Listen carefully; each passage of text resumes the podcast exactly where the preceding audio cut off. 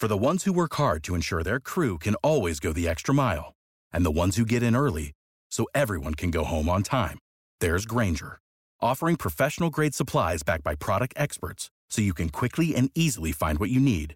Plus, you can count on access to a committed team ready to go the extra mile for you. Call, clickgrainger.com, or just stop by. Grainger, for the ones who get it done.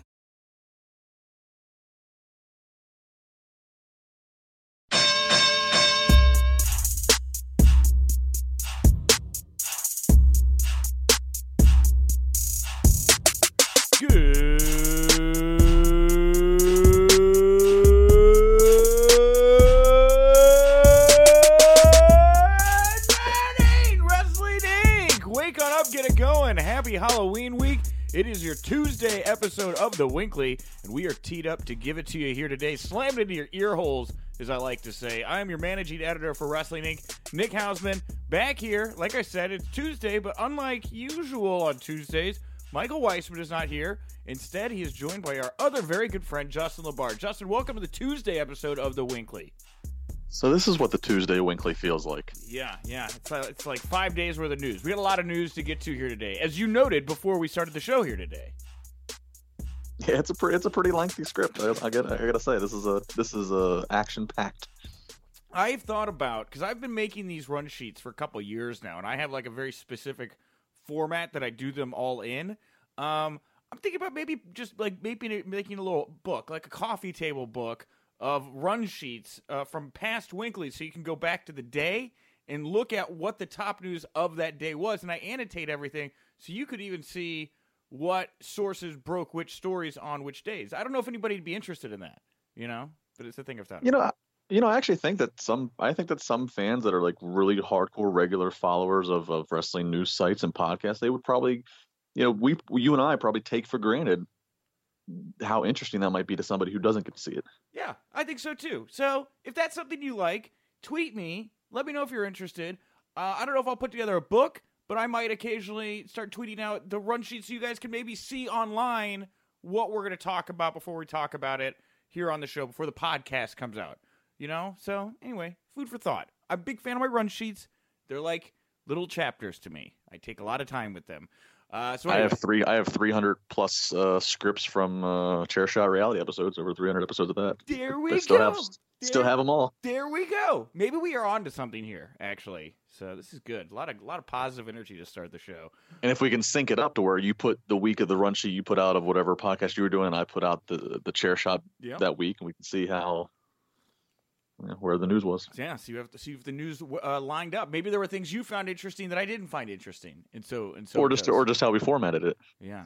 Oh man, this is good. This is good podcasting. All right. Well, before we get to uh, the run sheet here today, uh, talking all the news the past five days, we've also got some more audio here in a little bit. Uh, we got some. Uh, we've got some some things, other things we're going to talk about here. Say at the top of the show. Of course, I always like to send out condolences when we lose uh, members of the pro wrestling community at the top of the show.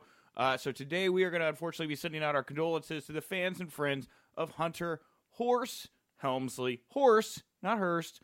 Uh, Hangman Adam Page announced yesterday on social media that his horse, Hunter Horse Helmsley, also known as Stony, passed away this week in Wisconsin. This is the same horse that Adam Page rode into All Out on. Um, and uh, I guess it, it found a, a spot in his heart. So we send out our condolences to the fans and friendly friendly of uh, Hunter Horse Helmsley. And I say that in all sincerity. I know that could come across a little jokingly, but horse is a very magnificent animal. There's a lot of love and care that goes into horses. So this is very sad news here. So. Uh, also, uh, if you are listening to the show, you like the Wincly, uh, you're probably very used to a Tuesday through Thursday schedule, uh, as we've been doing that for now almost over a year. Um, this week, we are not going to be doing a Wincly on Thursday. The reason for that is because Crown Jewel is on Thursday, and as Justin was wise enough to point out to me, we would be recording the Wincly just before Crown Jewel even started, and then of course there's gonna be a post show right after. So there's only like a three hour window there where that podcast would have been relevant, right? So what we're gonna do then on Thursday, you're going to get the Crown Jewel post show. Uh, Raj and whoever else, I don't know who he's doing it with, but he told me he's do, he's doing a post show podcast. Uh, we will have that on Thursday. And then on Friday, come back. I'm actually going to record a little early with Michael Weissman on Thursday. We're going to drop the Wincly on Friday afternoon, early Friday afternoon, and then of course Friday night you'll get your your post SmackDown show as well. So thank you, Justin, for catching that. Um, it's really helped the podcast schedule this week to not drop three shows within like a 24 hour period. That's really nice of you to have caught that. Yeah, it was, I was just just looking at my schedule. This week is insane, and I was just I got to Thursday. I was like, well, that's kind of a, a conflict. Whatever, man. I got Halloween off now. I'm gonna sit at home. I'm gonna watch Crown Jewel. We'll talk Crown Jewel here in a little bit. And I'm gonna go do some drinking and try not to drink too much because I got to do the Wincly now on Friday, which is something else I thought about. I was trying not to do anything on that Friday. Mm, now I have work. Uh, all right. Uh, on this particular Wincly here today, after the news, we have two big interviews. Uh, the first one is uh, our own Raj Giri, the boss up top. He sat down with WWE Hall of Famer Diamond Dallas Page. Of course, DDP just showed up on AEW Dynamite. So we talk about that. We talk about his contract status. Or not we, Raj and DDP, they talk about all those things. So very excited to bring that to you here today. And then after the DDP interview, you're going to get the full audio of the Impact Wrestling media call that happened this past Friday. It features Scott D'Amore, Brian Cage, and Taya Valkyrie, uh, all talking about the big move to AXS TV. And of course, that move happens tonight. So I thought this was very appropriate to get you guys all excited uh, about what's going to be going down tonight. Big show, big thing. There's at least one big thing that happens on Impact tonight. I'm not going to spoil it here for you, but you're going to want to tune in tonight. So you're going to get DDP, Scott D'Amore, Brian Cage, Taya Valkyrie, all of that. And of course, news you can use, news that'll leave a bruise. Let's get to it here. Uh, we traditionally start off on Tuesdays looking at the viewership, but there's one story that uh, was much buzzier than the viewership of past week, which was also very buzzy. We'll get to that here in just a moment. But that was WWE NXT superstar Jordan Miles tweeting out uh, the following, noting his unhappiness with WWE shirt design, uh, a shirt designed for him by WWE that featured his name on red lips. His name was in white lettering, like they were teeth, and it was on a black shirt. It looked, uh, it, it by all accounts, it looks racist, and it was uh, derivative of what they call the Sambo dolls. Uh, if you want to go look up a photo in this whole thread, you go see the side by side of why African Americans are very offended by this shirt. So anyway, here's the first tweet that that Jordan Miles put out. He said, "They'll regret this." Hashtag for the culture. I will keep posting this till my voice is heard. I'm not sorry for anything I say or do. Representation is important. If this is Vince McMahon and Triple H's vision of me, then this is a slap in the face to every African American performer, fan, and supporter. So we'll get into some more back and forth tweets here in just a moment. But Justin, what was your initial reaction when you saw Jordan Miles speaking out uh, against this design uh, that they made for his shirt? Well, obviously he, uh, you know, he says he's not going to be sorry for anything he says. Obviously he is, because as we'll note, he ends up, you know, saying things that he then deletes. Um, look, I mean, he obviously, you know, he has a right to be upset. Um, you know, he has a right to to to react the way he the way he, he has a right to not like the shirt. Um, and you know, I mean, he has a right to speak out. But I also think, as we'll kind of go through this here, you know, there there's a right way and a wrong way to do it, um, and, and especially when you're starting to bring other people into it. Um, you know, and, and I think Shane Shane Taylor from uh, you know you know he's been in Ring of Honor and, and is, you know uh, who's African American. I think he had a really good. I think it was on his Instagram. He had a really good, thoughtful react. What I'm assuming is a reaction to this. And he said, you know, for the culture is about trying to bring people together. And it's not necessarily to be used in the manner in which it's being used uh, in for this topic. So, I mean, again, you know, Jordan Miles has a right to be upset, right? I'm not saying that oh he shouldn't be offended by the shirt. That's not what I'm saying. But they're you know let's let's think about how you're going to go about this. Let's think about how much social media justice you're going to uh, uh, chase after. Okay.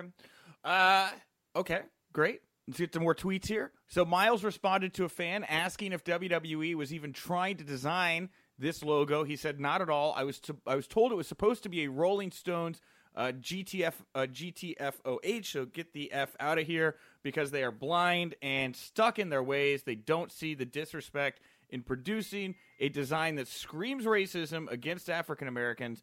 They have been blinded for years and they need a reprogramming because they are ignorant.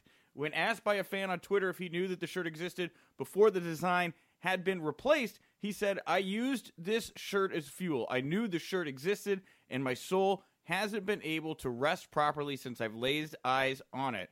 My voice will be heard, my true opinion will be heard, and my people will have their moment.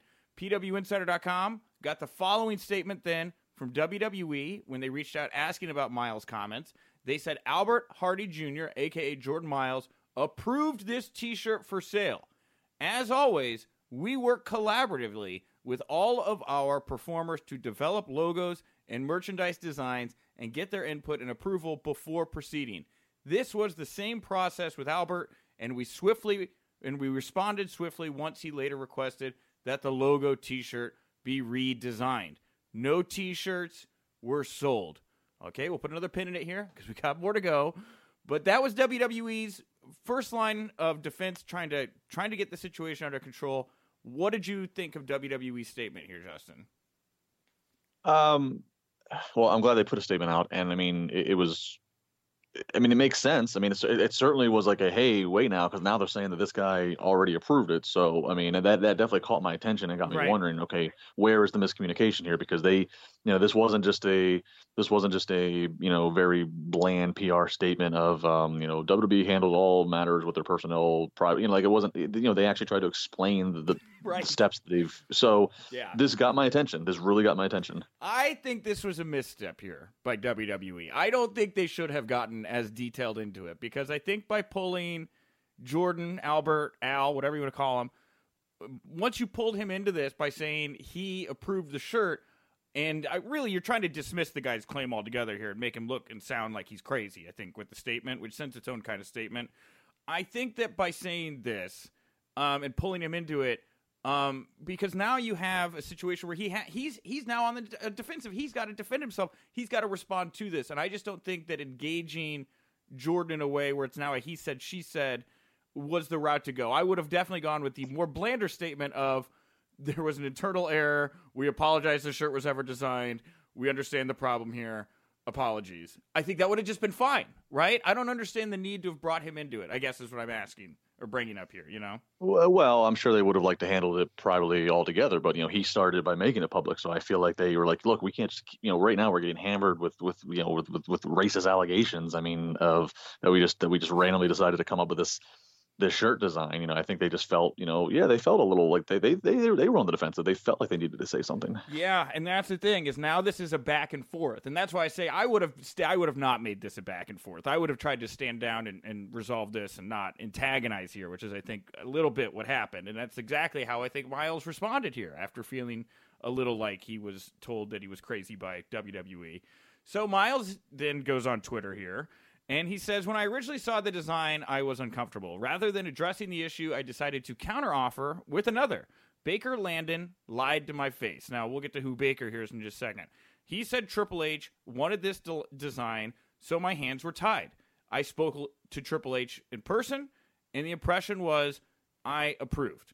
And his impression was I approved. So it sounds like maybe there was a, a conversation with Baker and Baker talked to Triple H, and there was some miscommunication with this Baker Landon fellow. But apparently, there was a, a conversation that was had behind closed doors. So, in another tweet, Miles included a screenshot of his email from Baker Landon and told him GFYS. What is GFYS, by the way? Am I dumb? Should I have looked this up? Go, GFYS. Oh, go, go F oh, yourself. Oh, go, it's got to be. F, yeah, it's got to be yeah. go F yourself. Okay, got it. Um, Miles captioned the email screenshot with "Don't believe me? Email him and ask yourself." GFYS Baker. Now this is where the he will read what the email said, but the email it, it wasn't just a shot of the email; it included this guy's actual email address, which is first of all, I mean, granted, the content of it, the discussion that we're having here, um, could could maybe be, I mean, could could be welcome. I think there's always a great time to have a discussion about uh, uh, race issues within pro wrestling. But on that end, like you said, the execution here of the way he wanted this discussion, putting out somebody's email address like that, doxing them, I guess you could say, that's going to draw some red flags, right? And that kind of crosses, I think, a bit of a line that everybody agreed with by the end of this all. Would you say that's fair? Yeah, there's like universal rules in, in, in today's world, or with, with, screenshots and social media, whatever. There's, there's kind of like the universal rule: you don't you know you don't public you know you don't publicly put somebody's phone number or email out there that's just that's just you just don't do that because it could just quick it could just as quickly be done right back to you you, you know like no, no matter no matter how much I had a problem with somebody or dislike somebody or was or was having going having a back and forth on social media. You know, if I had their number, I would never say call or text this guy and tell him how terrible. You know, I, like you just don't do that. You know. Yeah. Yeah. Um. So the September 11th email for Baker read, "Hey Albert, Triple H attended a meeting and had a revision for your logo, but loved it for your character. He wanted the letter to be more quote unquote teethy, and what I have attached is what he liked. Also have basic T-shirts on there that he approved as well. Road Dog preferred the gray, but let us know what you think. Thanks." Baker. Landon, by the way, is the digital designer and creative services talent coordinator for WWE, though it does look like his LinkedIn page has been recently deleted, possibly because of this headache. Uh, Miles then posted another tweet that called out the company for employing WWE Hall of Famer Hulk Hogan, writing the whole WWE system is fraud. They created the system, this system where you can't trust anyone, you grow cold, and you grow apart from what you love the most. The fact that Hulk Hogan is still employed after giving the locker room an apology for being caught says enough. Hashtag for the culture. He then tweeted a video where he said WWE doesn't care about black people, channeling Kanye West uh, from back in the Hurricane Katrina uh, charity event he did alongside Mike Myers. You can go back and find the video. Anyway, that video has been since been deleted. Uh, he also called out Ring of Honor and Jay Lethal. He tweeted a photo of Jay Lethal and ROH and wrote FROH2, the only one African American to be the top guy, uh, noting Jay, while the likes of Cedric Alexander, TD, uh, Malcolm Bivens, and myself had to chase that visible carrot a stick, chase the visible carrot a stick. Name another African American who was who has reached great heights there, other than this Uncle Tom, which is very, very. That is very derogatory to say that if, I don't care if you're black talking to another black guy. If you're a white guy, you definitely I no. You, I don't think any white person should ever say that. Uh, it, it's a very strong term, I should say. That one. This this is when I knew that he was really angry here, and he's just acting out. And I think this is another point here where I think some would say crossed the line here with that comment about and to Jay Lethal, right? I mean, yes, right? Yeah, it, was about at this point when he started uh, bringing other people that had nothing to do. Like, okay, so so up to this point, he's talking about Triple H and he's talking about um, Baker. Okay, these are relevant participants in in the the the, the mat in the problem at hand in the design of this shirt. Okay, but the moment that he starts, uh, you know, pulling Hulk Hogan, Ring of Honor, a whole different company. Jay, Lee, you know, the moment he starts doing that, it's like, all right, dude, now you've just and now it, it, it's it's almost like he realized like he was getting to a point of no return with his hundred percent agree with that. hundred percent agree and, with that. Hundred percent. Yeah, that. you got to like a point of no return, and I don't know if he figured that this was going to. I don't know if it was just all right. Well, hell, I'm just gonna I'm just gonna burn this thing down on my way out, or if it was like, hey, I'm gonna speak up, or at least I think I'm speaking up, and this is gonna help me get a, you know, get a spot somewhere else. I don't know, but this at this point, this is where it went off the rails, truly for me. Uh, and see, again, I'm gonna go back to, and we got a little bit more to get to here on this story, but I'm gonna go back to WWE's uh, initial response to Jordan, where I really feel they tried to dismiss him completely here, and I, and not to not to uh, say that what Jordan has said or done in certain circumstances in in these tweets because definitely there's been some lines crossed. I can understand the frustration of being in the position that he is, feeling like he's not being heard, and then when he tries to tell his story, is kind of told uh, the, the, company is telling people don't believe this guy. He's crazy. He was in on this. We have no idea what he's talking about. You know does that make sense? I'm trying to i'm trying to add a little levity to the uh to the yeah, back and forth yeah. there. okay. No that makes sense. Okay. So that's why i was like wwe why'd you make that statement? Could have just mm. anyway. Um Another fan wrote to Miles said, This is getting ridiculous. Oh, I forgot you're perfect and have never made a mistake, right? No one is holding a gun to your head and making you stay. Leave and go do something else. If that's horrible, that shirt was not made for the reasons you are saying. Miles responded this morning and wrote, I'm far from perfect. I'm willing to do anything for the job of my dreams to make things work for both parties. I only agreed to the shirt because it was shown to me on a white tee.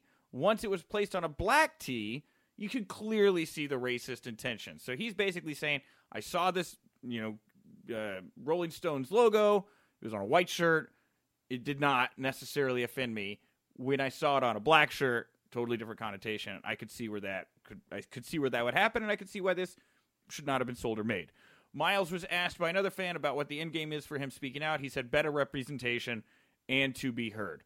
Um, so I'll prattle off the last a bit of this, and we can kind of do our, our, our final talk on, on this situation. But PWInsider.com reporting that Miles has not been at the Performance Center in re- recent weeks. There's no word yet on if he has anything, if this has anything to do with his unhappiness over the T-shirt design. It was also noted that the design was created when the company was producing dozens of shirts for NXT talent after the NXT on USA Network deal was confirmed in August, which could somewhat explain why the shirt made it to the market before being pulled. Um, several indie wrestlers have supported Miles by using the hashtag for the culture and by changing their profile photos to black and white, uh, including WWE superstar Cedric Alexander, who Miles tagged in the original tweet on the hashtag in the black and white avatars. Uh, um, uh, Miles has tagged a tweet on the hashtag and the black and white avatars. He has also uh, he also shown support for Miles. Cedric has. He changed his Twitter photo and tweeted out the hashtag. One fan tweeted to Miles that he should apologize to Jay Lethal, to which Miles wrote back, I won't take back anything I've said. If I said it, I mean it. Um, PW Insider reporting on that note that Jay Lethal broke his arm yesterday in uh, performing for Ring of Honor in Bolton, England. So he's reading. I don't know. He's probably not on Twitter. He's probably getting surgery right now, and uh, he wakes up to this not, uh, nonsense. So Jay Lethal, he, no timetable for his return. Now during the tweet storm, Miles, and I'm guessing a, a fit of fantasy, uh, decided to tweet Evolve's Gabe Sapolsky, who also works behind the scenes for NXT, said he wants to have a match with Leon Ruff, who currently holds the Evolve tag titles with AR Fox. I'm guessing trying to spin this into some back into some kind of wrestling uh, thing. Um, and uh, the the last bit of this, Titus O'Neil, um, he took to Twitter this morning to say the following regarding the controversy: Go Go Miles, I am 100% in agreement that, that the shirt is very distasteful. That being said bringing others into this to vent your frustrations or issues that have nothing to do with WWE or the shirt is also very distasteful. It is hashtag for the culture. Don't attack those in it. Hand a fist hand emoji, raised fist emoji from Titus O'Neil. Um, so there it is. That's everything that was involved in this story here in the past five days. Uh, also, just so you know, that the hashtag for the culture came from a show that GCW is going to be hosting in Florida during WrestleMania weekend next year called For the Culture, which is uh, it's going to be put together by AJ Gray, and uh, it's going to be it's an African American produced show featuring a lot of African American talent. That thing is getting all the free publicity in the world in the past five days because of this whole uh, this whole thing. So having taken it all, you know, and, and, Jordan Miles might be on that show. He probably will be at this point, you know. So I don't know, Justin. Uh, that's that's everything. What what do we take away from this? What what do you, what do, what have you what do you think of this this saga here that took place between Jordan Miles and WWE? I think ultimately there was probably a miscommunication in terms of one, you know, Jordan Miles was saying one thing, Triple H said something, and then I, I, I don't I think somewhere in the middle. I think a middleman misstepped, and I think that's ultimately what it came out to be. That's what it seems based upon the back and forth, based upon the explanations that he gave um, to the fans when he was answering fan questions. Um, you know, I think Titus's comments kind of really sum it up. You know, was there a valid issue? Absolutely. It does well, you know, was there? Yes, yes, yes. You know, absolutely. But you know, go you know, think about how you're going to handle it. And I think. Um, yeah, towards the end of it, I think, you know, between deleting comments, deleting videos, between, yeah, trying to almost like turn it into like a wrestling work, um, I think he started to realize, man, I might have gone too far and I might be on my on my way out of here and maybe was even getting some private messages of other people in the business saying hey dude you know like I, like I want to support you but you're handling this all wrong. Maybe realize hey I'm not gonna have as many options as I think. This isn't doing me as many favors as I thought by trying to be uh, what would the word? Be righteous I guess? I don't know. It, but yes you know it. But yeah, I, I don't know. I, I certain then you know, the fact that he hasn't been at the performance center for a few weeks, um, you know whether that is whether that's whether he's already spoke up and voiced internally about this and then and it caused problems and they sent him home or whether this is just a little indicator of how his personality is to handle things which is to uh, maybe explode and handle them poorly uh, it, it, just doesn't seem like he's well, long for the WWE world. Well, but now it wasn't this bad, right? But Lio Rush did have his moment, right, where he said some things about how he felt he was being treated and presented by WWE that were not uh, in, in in what he thought was a tasteful way. So and, and now he's the cruiserweight champion, Justin. like this, that is true. You know that is true. Well, that is true, and I will say, even though WWE probably can and and, and they can probably do it and not have any like legal ramifications because of how well they protect themselves in relation to the talent which they dub independent contractors. If they were to release Jordan Miles, at least in the immediate from all this, you know, they're gonna face some some they're going to face some negative backlash from it. I mean, again, they they you know I don't think legally they can probably they, he he probably won't have a case legally to you know because as an independent contractor you can you know they can stop they can stop working them at any time. That's that's kind of independent contractors across the world. You can just stop. You can just cut the cut the cut the cord at any time. But um, but yeah, they are going to get a lot of negative backlash if we were to you know, read a uh, read a tweet or statement from WWE that says they wished him best on his future endeavors. Not to say that he won't be let go eventually, or that they might say, "Look, this just isn't working out for a lot of reasons." But um, yeah, not. I mean, just not. I mean, he. I don't think he did himself any favors in, in the like, grand scheme of things by by handling this publicly the way he did. I, I'd also like to address something that you said at the top that I've heard from other people too, which is the guy regrets what he said or is uh, feeling sorry for it because he deleted the tweets. I don't necessarily know, I don't want to jump to that conclusion because the stuff he tweeted out is the stuff that we both were like that's that could be defamatory. Is doxing somebody legal? Like I definitely think there were a couple lines he crossed that could get him into legal issues you know? If he put out this guy's email address and was like made him a target you know I'm sure that guy's not going to be very happy right? I'm sure Jay Lethal doesn't like being called what he was called You know, that's right, slanderous, right? right? Um, as is Ring of Honor. They probably they got a great legal department. I'm sure Sinclair is ready to go with this case, you know. So I think that the stuff that got taken down, I would I would I would not be shocked if it was um, because he was told he had to, not because he wanted to. Uh, because there's some real tangible and I've known ACH. I've done a lot of shows with ACH, you know, hung out with him WrestleMania weekend last year, watched him do a backflip off of a, a, set of stairs in front of 100 people. It was incredible. You know, he's a really nice guy. I would not have expected this from him. So I know that there's. I want to know what else. I want to know what else happened because I don't think that it was just the shirt. I think it was a, a comment or, or, something else that was said to him uh, leading into this or, or a series of issues. I feel like the shirt was more just a symbol for other issues he was maybe struggling with maybe it's WWE, maybe it was just the pro wrestling business in general, because it doesn't seem like it, it, by the end of this, it was just WWE that he was kind of setting his sights on, you know? Yeah, uh, I'm, I'm sure you're right. I'm sure there's more to it. I'm sure there's more that, that set him off than just the shirt. I'm sure there's other interactions and other problems. Obviously, he's, you know, he has, has he vented about Hulk Hogan, you know, I mean, I'm sure there's more to this. And again, that's not to say that, that, that, that, that it doesn't matter because it does matter. But I, again, like think about how you're going. Like, I mean, yeah, I mean, yeah, you're, you're right about Lio Rush, and and but again, once you people people you, you can pe- you can't unsee this. You can't forget this. This has now happened. This is forever going to be attached to him, for good, bad, or otherwise. Yeah. Well, I don't know. We'll see where it goes. That's for sure. Will Will it have had any effect? I don't know. I guess we'll know by the next news cycle. So we'll talk to you next Tuesday. Um, all right. Let's uh, let's chat about viewership. Shift it up here. Shake it off. Time for some different stuff to talk about. All right. AEW Dynamite. They drew an average of 963,000 viewers last week. NXT drew an average of 698,000 viewers. Dynamite topped NXT by 38%, but this was the lowest audience for both AEW Dynamite and WWE NXT. Now, it should be noted that both of these shows were opposing the World Series. And all things considered, you know, Dynamite's viewership was down 5% from last week's episode, which did 1.014 million. Uh, and NXT was only down 2% from last week's. It did 712,000 viewers. So they took a dent here, Justin. But really, the, the wrestling fans for Wednesday that were there the week before, they, they largely came back for this week to, to take in both the shows. Yeah. I mean, you know, you, I, I give a, I give it a little bit of a pass altogether because you know, because it is against the World Series and and um, so yeah, I give it a little bit of a pass. Um, I, I thought, and I guess they're gonna have, they're gonna have that same problem potentially. Well, it actually, if if if Houston wins then I think it's over. Um, so, uh, but if, if if Houston loses, then I think Game seven would be this Wednesday, which that'll be a real problem. Oh my God, I'm not a baseball person, but even I know that the seventh game of the World Series that's a big one. That's the that's the end all be all. Well, and, and it's between it's you know it's, it's two two two big markets in, in, in DC and Houston. You know.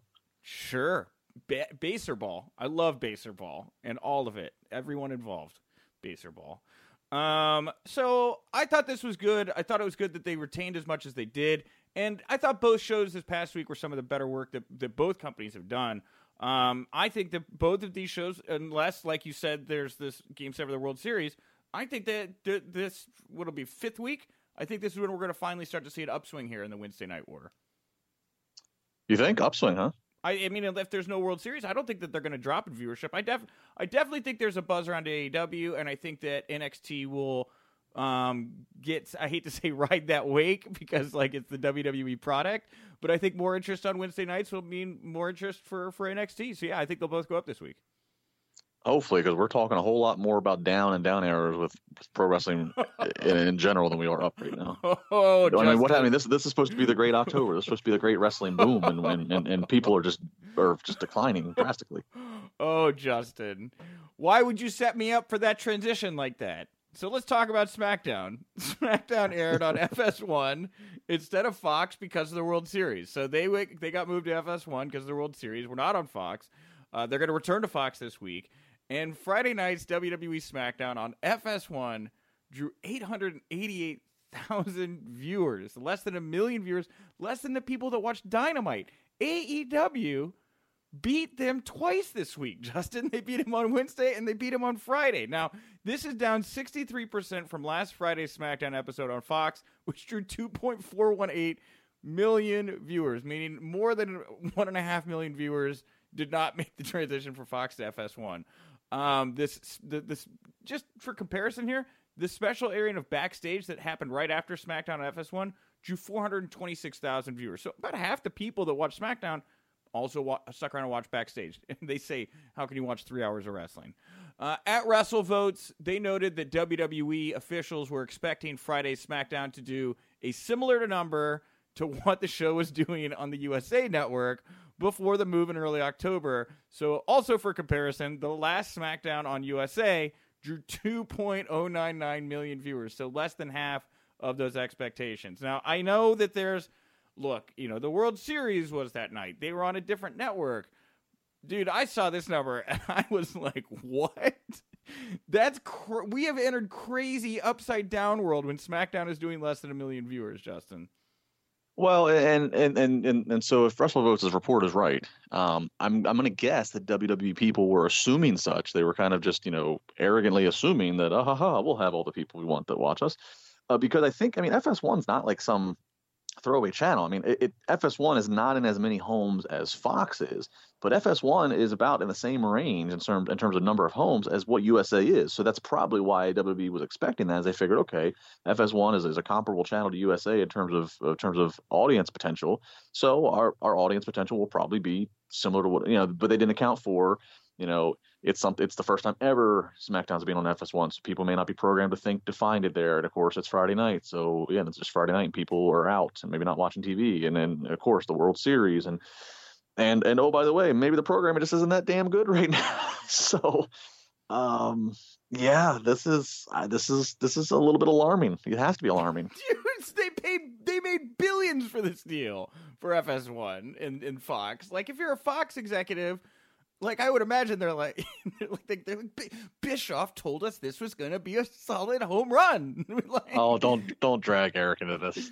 He was the guy doing the negotiations, right? He was telling oh, him. calm, calm down, calm down. Anyway, uh, I was joking about that the other night. I'm sure he had nothing to do with this, but uh, I uh, I would say I will say a couple things. I I like uh, many viewers out there. I have the DVR on my cable, right? Do you have the DVR? Do you DVR things?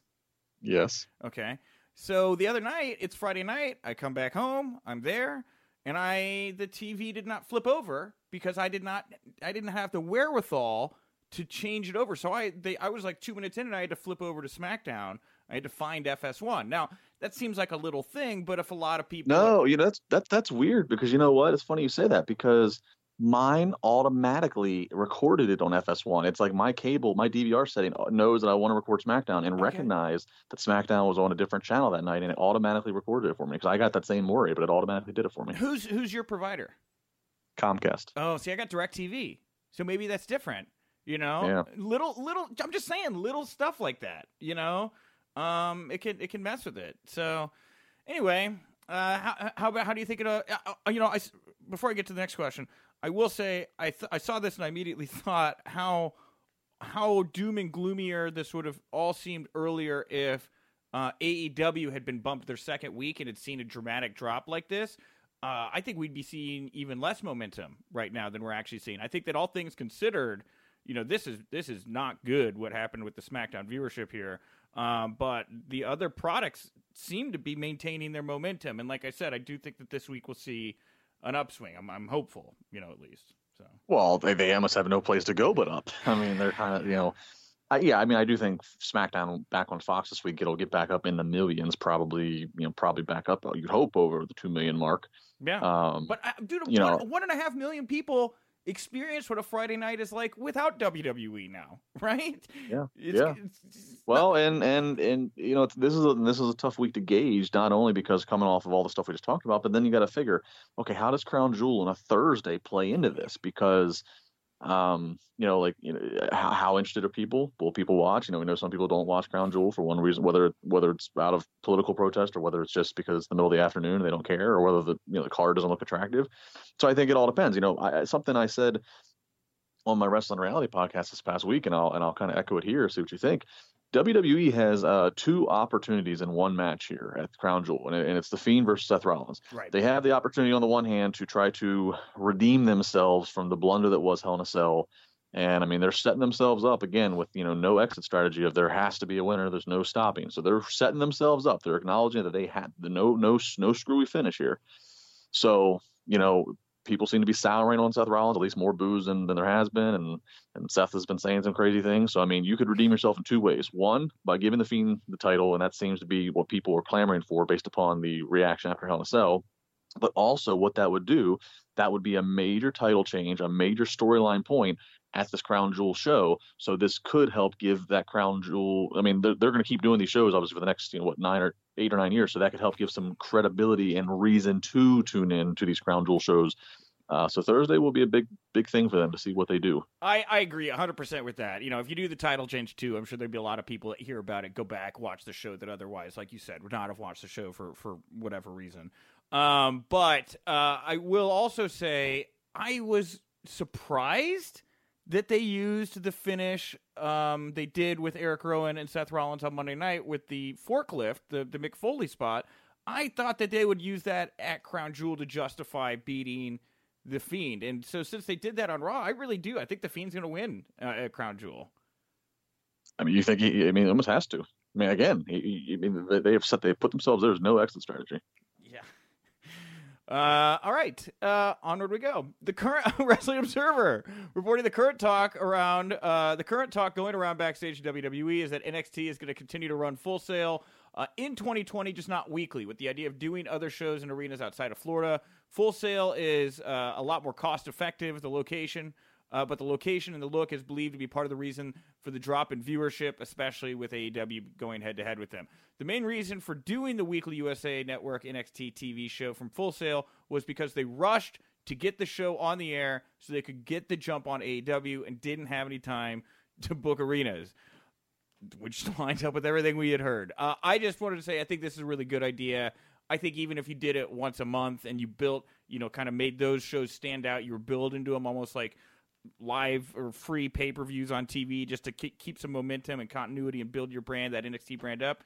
I think that's a much better course of action than what they're doing here right now. And and I yeah I I don't know that you're going to sell out a whole bunch of venues uh, back to back to back. I think you get one going, you show that that works. Maybe you can move to two late 2020, 2021, and then you know go from there. You know. Well, from a business standpoint, yeah, that would be smart. You know, because yeah, I don't know if you're going to sell out uh, arenas every week for NXT, and then yeah, the, the, cost of the travel and everything. So from a business standpoint, I would understand. Okay, let's do three weeks in Full Sail, one week, you know, somewhere else. My only concern to that is how much is that going to help or hurt you? Because now you're going to, you know, you are going to get people this, you know, just kind of like a, a free pay per view kind of feel, a treat of a, a bigger, a bigger feeling show, both on what you book on it and just the aesthetics and the look. And then when they go back to Full Sail that next week, is it going to make people go, eh, you know, like I don't know, like is it, is it gonna is it gonna further highlight? You know, it's, it's one thing when when when you flick over to a different channel and you think AEW is highlighting the small feel of NXT, but then it's a, a whole other thing when you're doing it to yourself when you're when you're running shows every few weeks in a bigger arena and then you bring you know it, it it's you know like like think about when Monday Night Raw started. You know, when they were in the they were in the Manhattan Center for all this time. I mean, if they would have gone to you know Madison Square Garden once a month and then back to Manhattan Center the next week, I, you know, I don't know. I'm not sure how that how that goes. So we'll have to see if that helps them or hurts them if they try to do that. Uh, well, uh, talking a little bit about their competition, AEW, uh, tomorrow night uh, they are going to have the finals for the AEW Tag Team Championship tournament. It'll feature SCU versus the Lucha Brothers, and the winners will be presented uh, with the titles by none other than WWE Hall of Famers, the Rock and Roll Express. Uh, this is cool. The Rock and Roll Express killing it on the indies. Ricky Morton has the best Canadian destroyer in pro wrestling right now. I stand by that statement. Uh, and I don't think that this is just going to be them giving these titles over. I think I could see Lucha Brothers winning this, getting in the face of the Rock and Roll Express. I think I fully think we're going to get to see the Rock and Roll Express wrestle on Dynamite here in 2020 uh, before the year's over. What if um and you're right because they still are active. Yeah, dude, they um, can go. I I do think the Lucha Bros win. And I do think that we, I agree, I do think that this is not going to be as cut and dry as here we present you a title. I do think it could lead to something. What if, uh, what if at full gear? I mean, Baltimore, mm-hmm. hey, NWA used to run Baltimore. I mean, that's sure. a, that's a, that's a, that is a, that is a, that's a territory that, that is the Rock and Roll Express are known And What if, what if they had the Lucha Bros versus the Rock and Roll Express at, at, at, at the pay per view? Dude, everybody has brought the Rock and Roll Express in to help get their market over. MLW, uh, I believe has. I know that Billy's brought him in. Ring of Honor's brought him in. They may have even done something with Impact. I could be wrong about that, but everybody's brought him in at some point. Dude, yeah, AEW knows that. Rock and Roll Express, an attraction. And if you did Lucha Brothers versus Rock and Roll Express at full gear, yes, that is a match I would get excited about. That sounds awesome. So, uh, they also AEW issued the following statement on Twitter regarding Jon Moxley's attack on a referee uh, post main event last week on Dynamite. Uh, they said AEW officials have reprimanded Jon Moxley for an unprovoked attack on referee Paul Turner. As this is not the first time Moxley has attacked the senior official, Moxley has been warned that another violation of AEW's sportsmanship policy could result in a fine or suspension this is this is this is the kind of stuff that is very different than WWE because this is stuff they just kind of I feel like they're just rolling with it, right? They're like, oh, we got to justify this, we got to come up with stuff, which is fine. I don't hate this. I think it was a nice little touch. I don't know. If you have any opinions on the Moxley? Yeah, it's com- it's it's comical, but it's logical. Sure. Yeah. Uh, also, Wrestling Observer reporting that Luchasaurus, uh, he did recently get injured, but he only suffered a strained hamstring, not a full tear. Uh, not a full tear, not tail. He is a dinosaur, though.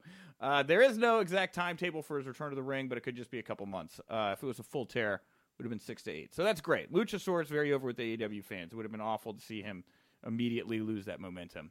Uh, Jake Jack Swagger Hager, his Bellator 231 bout ended in a no contest due to illegal strikes Friday night. Hager, who had won his first two bouts in Bellator, landed two low blows in the groin in succession to Anthony Garrett in their heavyweight encounter although the first knee strike appeared to maybe be in the stomach. The fight was halted at the 1 minute 56 second mark, so Hager just got in there, just started throwing knees in the groin. It's I'm just kidding. Hager appeared to be winning the fight before it was stopped. The ringside doctor ordered the fight to be stopped after the second low blow. The referee ruled the knee to be unintentional, thus resulting in a no contest and not a DQ loss for Hager. Batista was there taken in the fight. Great photo of him with the inner circle. Everyone except Chris Jericho, the leader, um, and uh, and the beat rolls on here. I, you know, bummer news. I'm sure they would have liked Hager to go in there and win, create more momentum for everybody. Instead, he kicked this dude in the dick twice. yeah, I don't think it hurts momentum. Yeah, he didn't get declared the official winner, but it kind of like it's still, you know, he didn't he didn't go in there and, and, get pummeled and look soft. So he still looks like the badass that they're portraying him to be because sure, he is. Sure. And this is and look a lot of buzz around this too. So anyway, and it's kind of cool that Batista took the time to pose at them. He's one of those wild cards out there, big name, kind of can do whatever he wants. Do you ever think we'd see Batista in, in AEW? Eh, no. Batista and Randy Orton. Could you imagine them coming in together? That'd be weird. Well, uh, yeah, I'll say no as of now. Uh, based upon we're all, you know, based upon we're all, you know, that, that Triple H is is heir apparent to the throne and running part of the WWE empire, and that Ric Flair and and company and Randy are over WWE. I mean, if, if, if some of that was to change, yeah, ask me again. Uh, well, you brought up Seth Rollins earlier. Um, this is my pivot story. It was a bit AEW, a bit WWE. Grilling JR, uh, the podcast Jim Ross does with Conrad Thompson. Jim Ross responded to Seth Rollins calling AEW the minor leagues by saying Rollins, he's in a great spot. He's blessed. Maybe someday he'll be as over as his girlfriend. I don't know. Burn from Jim Ross. Becky Lynch responded, "Nothing but respect, Jr. You're an amazing announcer. So go down to the locker room and announce that I would whoop the whole divi- whole, whoop your whole women's division any day of the week and twice on Sundays." Burn. There's already a shirt. Jim Ross already made a shirt. He's selling this. Maybe you'll be as over as your girlfriend someday. I don't know. You gotta love, you gotta love Jim Ross. Just he's just, he just says chain. whatever he wants now. Off the chain. Couple Moscow mules. Long plane flight. Get that man in front of a microphone. Burn. You just got burned by Jim Ross, man. Like, I don't know. I just, I just had the Kelso from that '70s show burn in my head.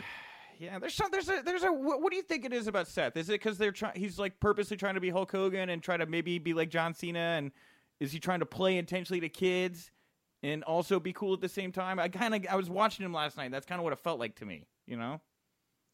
Yeah, I just yeah, I just think it's bl- it's bl- uh, yeah, uh, maybe maybe some combination of everything there. It, it's just um well, I mean, what do you attach to him? You know, one of the things, you know, one of the most you know no, noted things you can attach to him right now is that he's he's the boyfriend of Becky Lynch. I mean, think about the times when he was at his best. You know, there was a lot of definition. You know, he when he was part of the Shield, or when he when he when he was the one who defected from the Shield, and you know when we all thought it'd be Ambrose, and he turned on him, and now he was you know Mr. Corporate there with with uh, Triple H. I mean, uh, you know, there was always things to define about him. Right now, I mean, right now he's just kind of the guy. You know, really, the way I define him in the last year, and it's unfortunate because he's, I mean, he's, he's really good bell to bell. I, I define him as the guy who WWE's forcing to win matches that I don't believe that he should win. I don't believe that he should be able to curb stomp Brock Lesnar 55 times and beat him.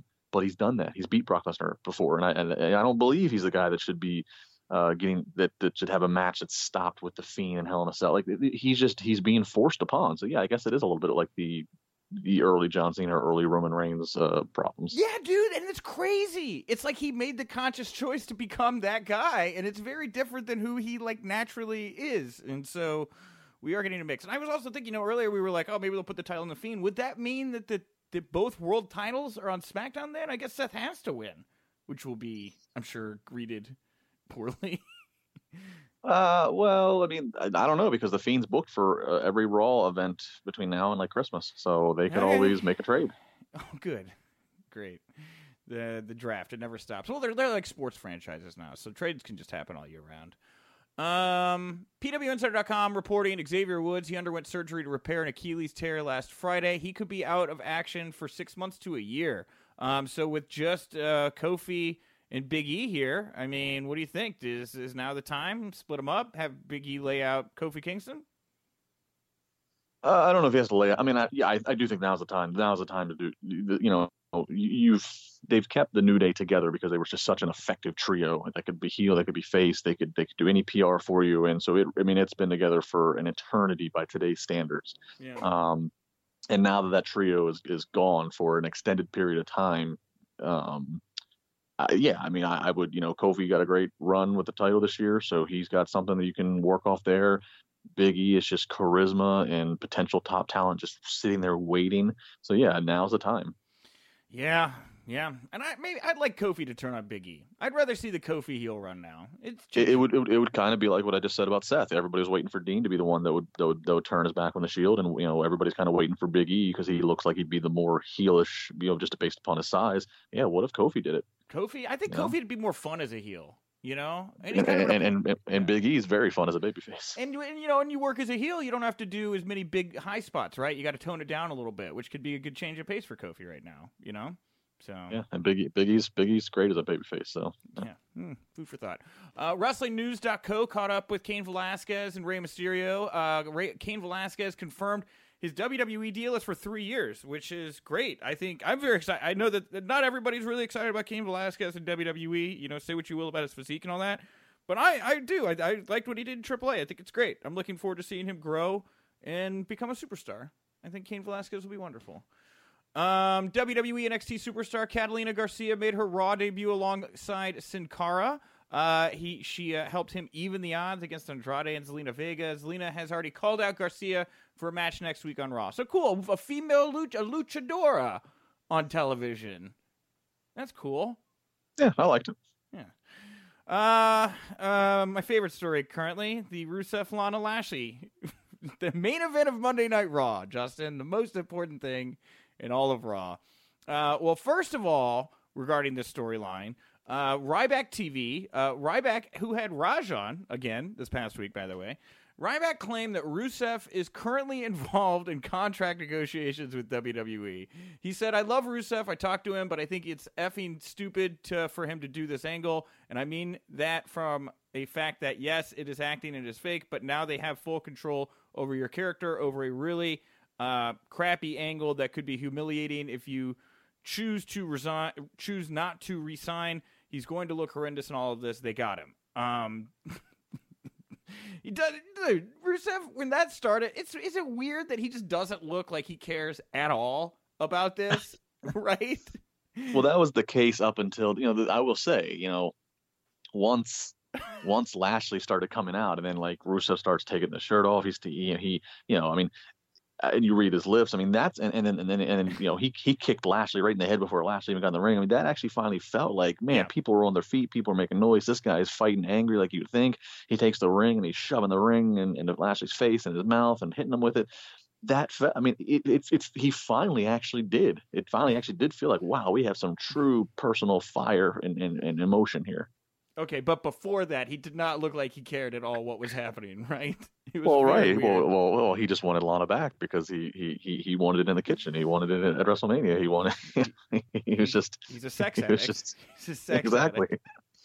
Which what a which what a great way to further a guy's babyface run is to have arguably the the most hottest female in WWE say this guy won't stop, won't, won't stop. He's a sex addict. that's just a great. Yeah you want to have sex with me too often, so I'm here with Bobby, and Bobby knows boundaries, and Bobby doesn't. Bobby's asexual. He we had sex one time, but it was very nice, and now he just does. He just works out and stares at himself in the, in the mirror. He's the perfect right. man. He's the perfect man, Rusev. Right, um, it, it, makes no it, it makes no sense to what she's saying because I mean obviously we've seen the clip of them in the bedroom and then they're always like her crazy kissing. It's like, well, you seem like you're kind of into it, so why is it a problem? That, and then then she says that Rusev cheated on her, and it's it's uh, it's so it's it, but you know what? It's so wild, but it's the most watched video on their YouTube sure. from yesterday. It's just yeah. I will say, yeah, once the fighting happened, that was that was there was some energy there to to close the show. It was just very jar. It's like he's two Dr. Jekyll and Mr. Hyde. He either cares or he does not care. It's one or the other. Yeah, right you know, people might people might vote. You know, there might be a loud might be a loud voice of people that are bashing this or think it's stupid, but maybe some of those same people are, are voyeuristically and cur- curious, curious, and are watching this video because, like I said, it, it is the most watched video from Roman and Raw. So people are caring about this Rusev Lana Lashley, whether they want to admit it or not. Voyeuristic, you make it sound so seedy. Uh, WWE, well, it is. WWE put out a report that said the Cleveland Police Department last Monday night arrested Rusev after he confronted Lana and Lashley at a restaurant and attacked Lashley. Rusev was released. No charges pressed by his wife or Lashley. Uh, Lashley said the following on Lana's YouTube channel. I get very, very bad comments. Ones I don't want to say on camera right now. Vulgar death threats. There's a lot of things, but you know, I'm not a hard person to find, blah, blah, blah. He gets death threats over this, man. I believe that. I believe that Bobby Lashley has gotten death threats over uh, either what he is doing to Rusev or how terrible this is. Like people that just don't like the storyline, you know? No, I believe him. Yeah, crazy times. Don't Absolutely. don't threaten to kill people. I shouldn't have to say that. Um, well, speaking of threats, things got heated over the weekend between Hulk Hogan and a fan at a bar. Actually, I guess last Friday, Barstool, Barstool Sports released a video of Hogan at a bar. Um, and he said the following to a fan in a moment of very a- in heated anger. He said, "You know what, brother? I got a right to have a few moments by myself. Let me tell you something, brother. The last time I had a Shirley Temple was when me and your wife got together." now. Hogan Hogan has you know, props props that's a good line. Now here's the story on that line here real quick. Now Hogan last time we had a Shirley Temple, Gawker was filming it. Hogan released a follow-up Facebook video explaining he was trying to he was at the bar, he was with Ric Flair, it was after SmackDown, they were trying to have a drink. Ric was playing heel, he was running off the fans that were trying to harass them.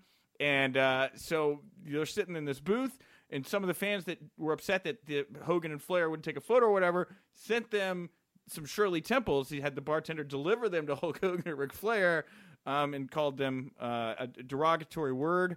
And uh, that is when Ric Flair, I guess, gave that line to Hulk Hogan, who would then go on to deliver it after Ric Flair had left the bar. And that's really a thing that, you know, it's just, it's just great that wrestlers, that's like a thing they bond over. They're like, here's a really good line for this promo you're about to cut on that guy. I'll talk to you later. I'm going to my room. just the things wrestlers do.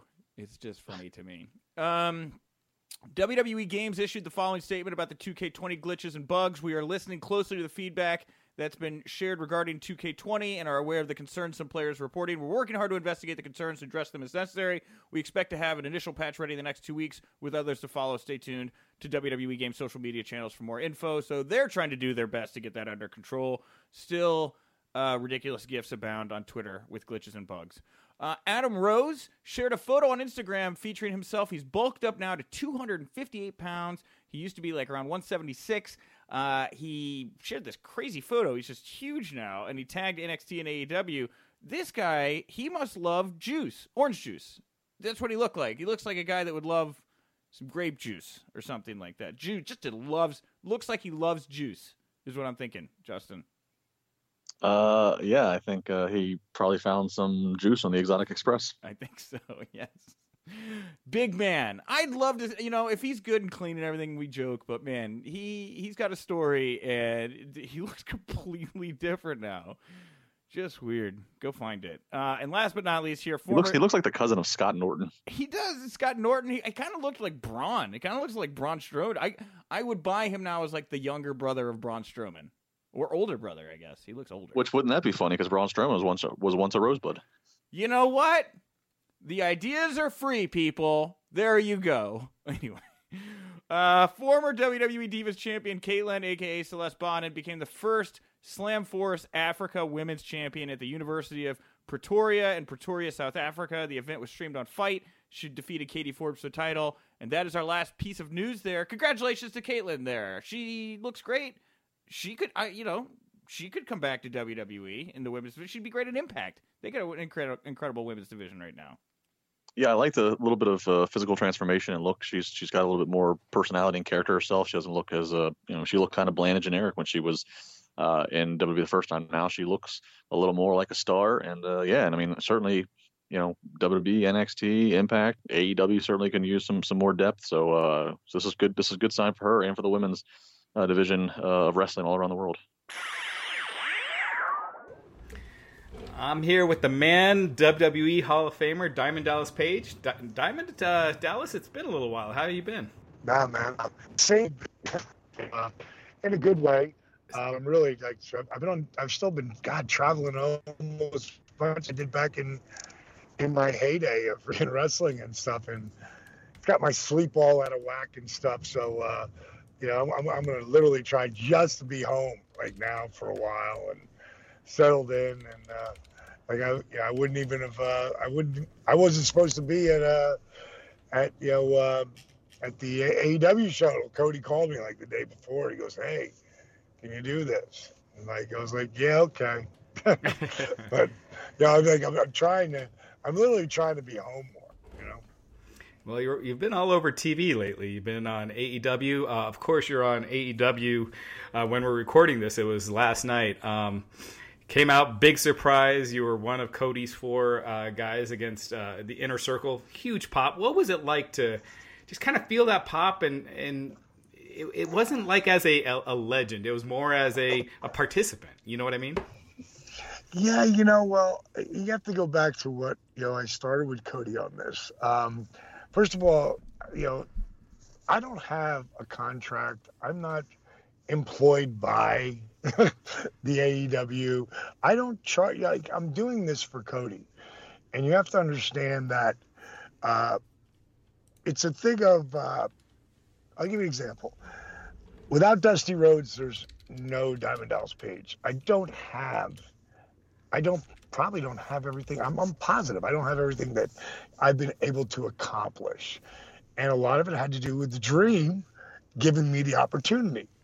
Well, being as close as we were, you know, I've known Cody since he was 12 years old. And we just hit it off immediately. He had an an uncanny like awareness of the business. And I can remember, you know, calling Dusty and talking to him, and you know, and then Cody get on the phone, and I'd say, "So what do you think of this match? And what do you think of that match?" And he would give like his critiquing at 12 years old, you know. And um, I remember a time where I was getting ready to go WWE. Dusty had Turnbuckle Entertainment, and uh, it was like a little federation that he had. And I was over there, you know, training, getting ready to get in the ring, and Cody was in there. He's like, I would say 14 at the time. And, uh, you know, um, I said, hey, man, I said, when are you going to start football? And he was like, uh, goes, ah, I'm not going to play football this year. I'm like, what are you talking about? You play football every year. Like, you love football. He goes, yeah, I do. He goes, I want to focus on wrestling.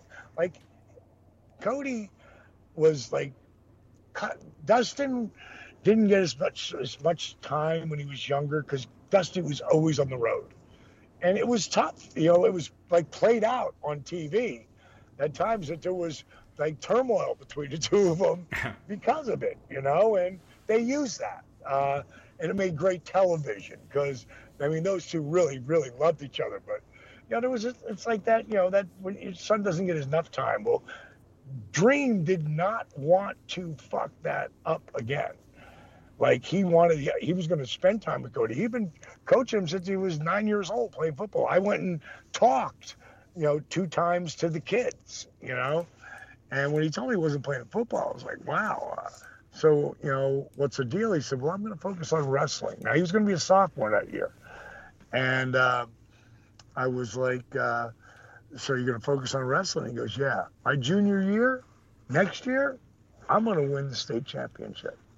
Huh? I was like, wow, that's a bold statement. And I always called him Young Buck back then.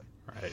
I mean, it just, I just did. I mean, it's like weird that how this has all come together, you know. Uh, but uh, like, big, that's a big, big, big uh, goal there, young buck. You know that's going to take. And he's like, yeah, I'll work my ass off. So he knew, like, he puts on the back of his belts that he wears, like, put the work in. Like, the kid gets that. He got it way back then. And then, and then I went to LA. WWE, of course, didn't work out for me. And I moved to LA did the acting thing. And his junior year, man, I, you know, I call him up and like, hey, man, how you doing? He goes, man, I'm 11 and 0. It's really going good. I, I'm really, I'm, all the hard work, it's paying off. And I call him back and he's 20 and 0. And I call him back and he's 33 and 0.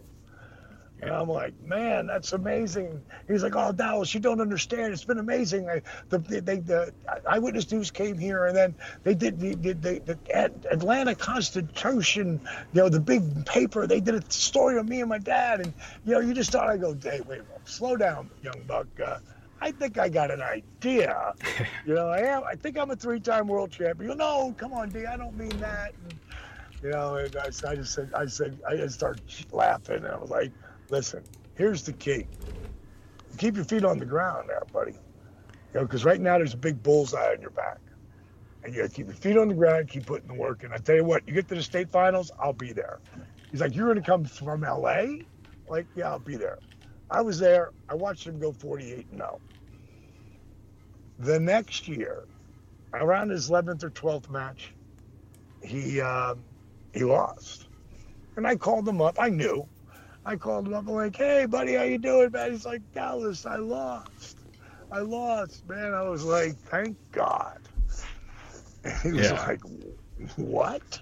Why would you say that? I was like, Coach, do you think you learn anything from winning? Bro, you learn from losing. You learn from falling down. I mean, that's, you make mistakes and that's how you learn.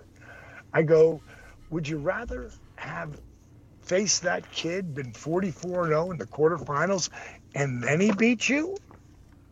He's like, no, I never thought about like that. I said, did you learn from the mistakes? Like, absolutely. I said, you're going to work on that. And, you know, this kid, the biggest thing that he thinks, his biggest Achilles heel is he thinks he beat you. And um, bottom line is, I said, the biggest thing that this kid has here now and it's going to be his Achilles heel. I go, he thinks he beat you. I go, you know, right now you're going to make up those mistakes.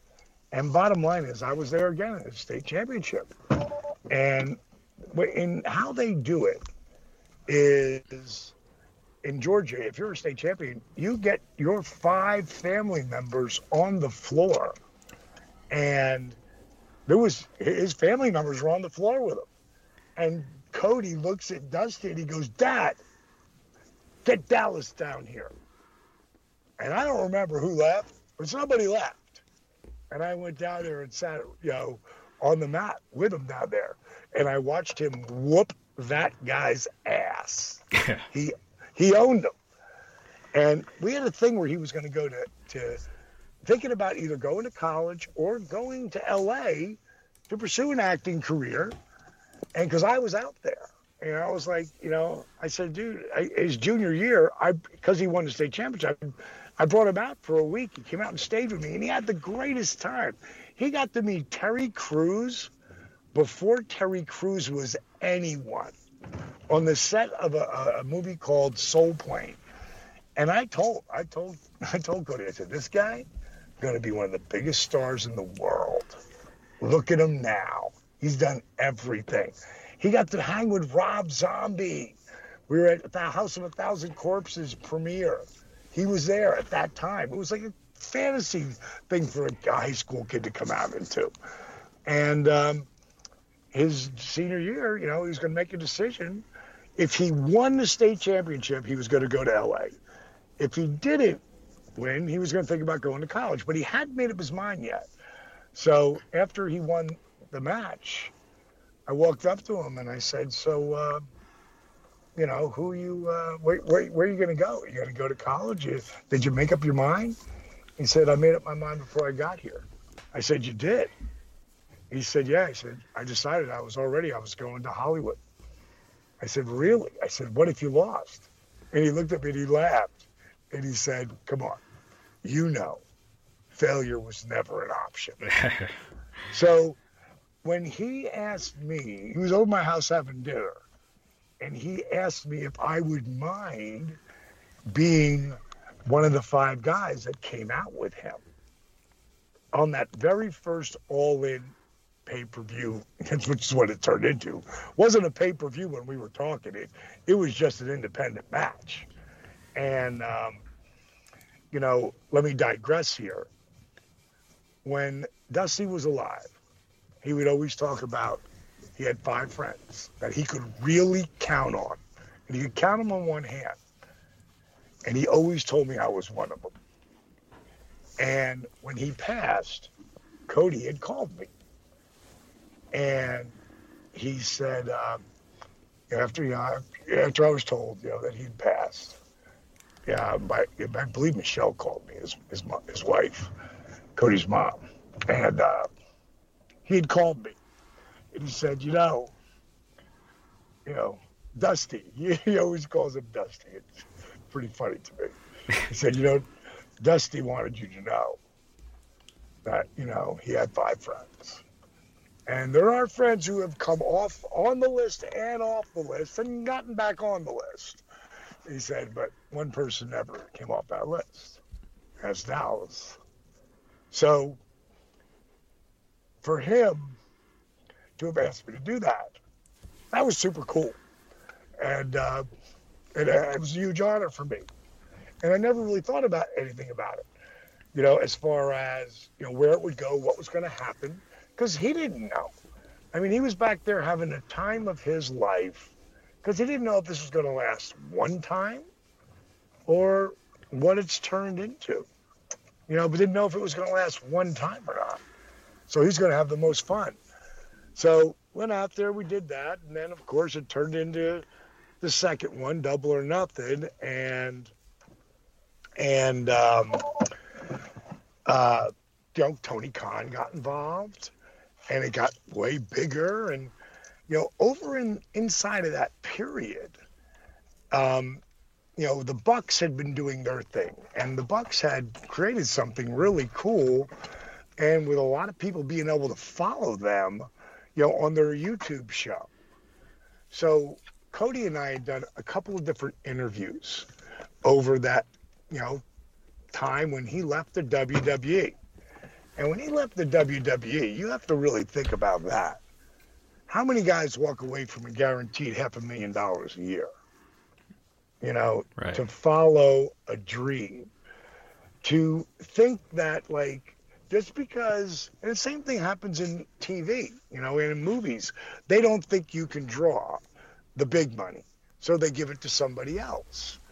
But they don't know what you can really be till they give you the opportunity, like a real opportunity. So he thought, I'm going to go make my own. So we did an interview that Christmas and uh, going into the new year. And then the next year he was going to Japan. So we did the interview right before New Year's. And, you know, it was like on the celebration of uh, All In. And uh, so what do you see next? And then all of this has happened. So any time that he had asked me to do something, you know, when it came to um, filming and stuff in the beginning, or if he needed me to come to a show, like I wouldn't charge him. I mean, again, without his old man, it, you know, it's kind of hollow ground to me. I mean, I wouldn't be here. And I also wanted him to know as this was starting to grow that the reason why, you know, I'm not going to take a contract with AEW because I still want to work with WWE because, you know, my fitness and wellness plan is really important to me. And I know how Tommaso and Gargano and, and, you know, and Stacey, uh, Lacey Evans and, the, you know, the people who are there who I've done it with, you know, Shayna, you know, all the different artists that who are there. And I know I helped them by um, getting giving them my program and helping them. So I wanted to help the boys and the girls, and of course AEW, but in, in WWE like I've been doing for years. So I didn't really want to take any kind of a contract deal with that. But I also, when I talked to Code about it, I also wanted him to know that if I was giving him any kind of advice, it wouldn't be tainted. Does that make sense? Yeah. You know, like because when you're when you're making money there, and you know, and then we can do this right here, then I can do this and I can do that.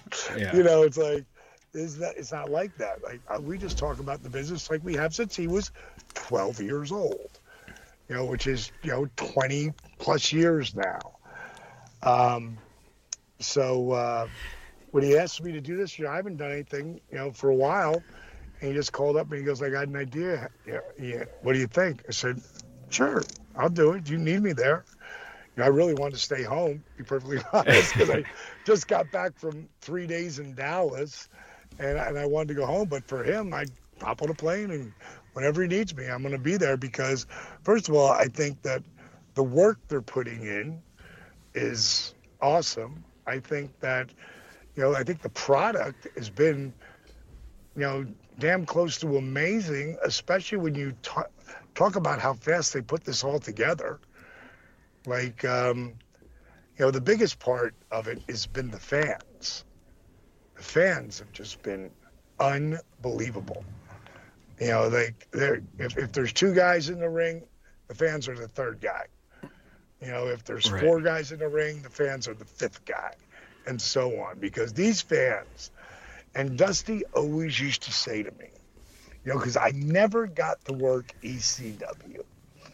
And ECW, he he used to say, D, I'm so I'm so pissed. I wish I wish you could have been there, D, because you would have loved it. Because you loved the business. You would have loved popping those people. And when Dusty Rhodes showed up at ECW, the roof exploded. And there was like 1,700 people there, maybe. You know, jammed into a bingo hall, losing their minds because Dusty's doing some elbows. You know, it was Right. incredible. And that's how I kind of felt last night. Because I've gotten good pops every time I've come out Right. anything I've done done there.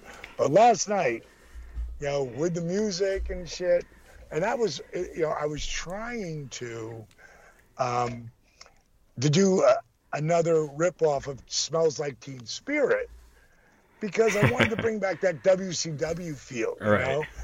And uh, my my buddy Mikey, who's the music guy for them, who's amazing, um, he put one together. It was awesome. and apparently too awesome because the VP at Turner went, ah, ah, you're not doing that. so, are, are, you familiar with the band Jackyl? I don't think I've heard of them. No.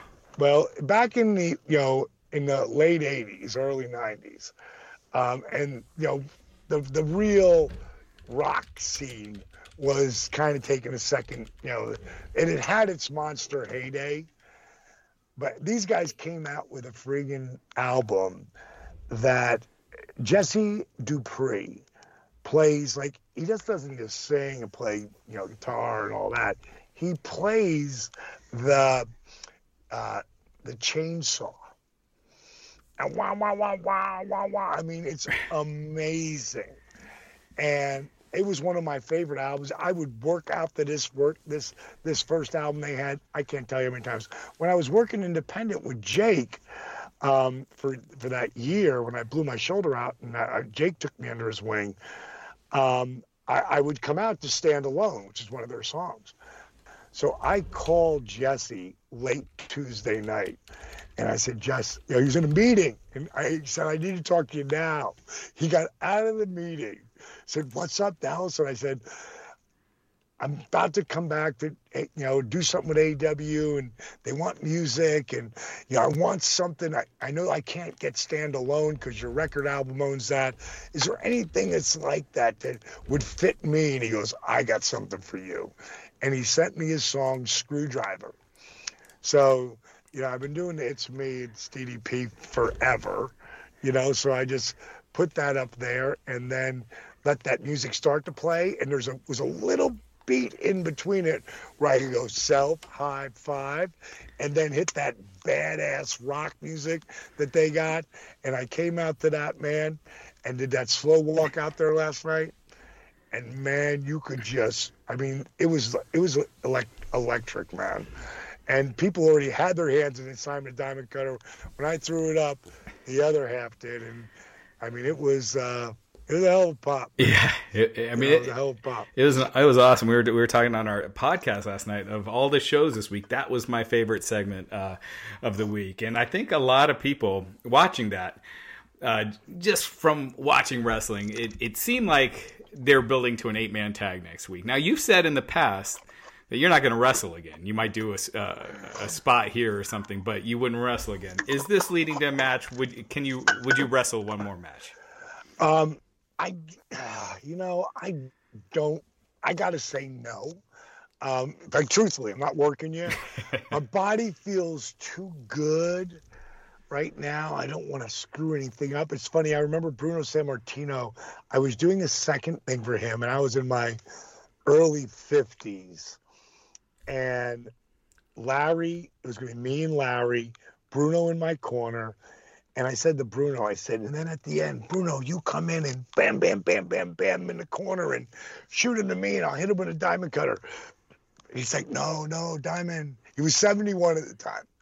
Like, no, no, uh, you know, I- am good. Like, I feel so good right now. I don't want to play with it. and I didn't really understand that you know, because when I was 51 or two, I still felt like I could run through a brick wall. At 63, you know, I kind of understand it. But sure, as, sure as hell, man, at the end of that match, Bruno got in there and lit Larry up, and the place went crazy. So, you know, just doing the, um, you know, just doing the, you know, the, uh, the stuff with the boys back there in Santana. I mean, I, I mean, I love those guys. I mean, those guys are they him, him and Ortiz. They're they're they, they're they're just magic, you know. And yeah. I'm, I'm I'm not putting him over because he's my friend, but to me, and I said this in another interview with Bill Apter. Yeah, I really think Chris Jericho is the best wrestler in the world. Like overall. Yeah. I'm not talking about his work in the ring because that's still great. I'm talking about every facet of what he's doing mm-hmm. and how he's how he's managing it with a rock star career. I mean, you know, like like we've done a lot, a lot of this filming, like all the segments. It went from us doing everything for nothing Like we for for Cody again, I was just helping him because Bucks had created something really cool with their you know the elite thing that they would do and creating their own show and you know those guys are amazing marketeers. They are amazing, and I wanted to do something special like that for Cody when he was coming up, and then he came up with some stuff. And basically, my my my, my president of my company, Steve Yu, who is also the director of the resurrection of Jake the Snake. You know Steve. Yeah. You know, brilliant, brilliant, brilliant cat. Um, he's also um, he's an executive producer of our next documentary, uh, which Nathan Mowry is the director, one of our other guys who works here here uh, in our production team. Uh, it's called Relentless, and it's from me blowing my back out to where we are today. And it's literally finished, and now we're just, you know, giving it to the lawyers and all that stuff to check out. Um, but it's super inspirational. It's really, it's you know, it, it's it's super, it, it's really well done. And again, you know, Steve oversaw that, and um, you know, he, he came in and you know, he was lo- loving creating stuff with Cody, and um, you know now it's like, like our production. You know, Kevin Sullivan would not the Kevin Sullivan, uh, the wrestler, uh, who is a genius booker um, and worker in the day. Uh, but this is another Kevin Sullivan who does all of the. Um, um, he does all of the, the walls that you see when the entrance walls when they come in. Mhm. I mean, he's he's really really good. But all the interviews, the storyline stuff like that's what Steve and the boys do. And again, um, you know, it's been super cool to watch our production company, which is called Comeback Studios, like grow and grow off of this. And you know, at some point, it went from us doing it for nothing to getting paid. You know, and our guys worked their ass off and put out a pretty good product. And and no one really knew that, and I really wanted to keep that under wraps because I, you know, because I really wanted to do stuff still with, you know, WWE and the guys, and uh, and uh, when they didn't put me on the Legends, that they had every Right, right. every single legend and Hall of Famer there. I guess you know I was getting like, okay, I'm not going to use you anymore, D.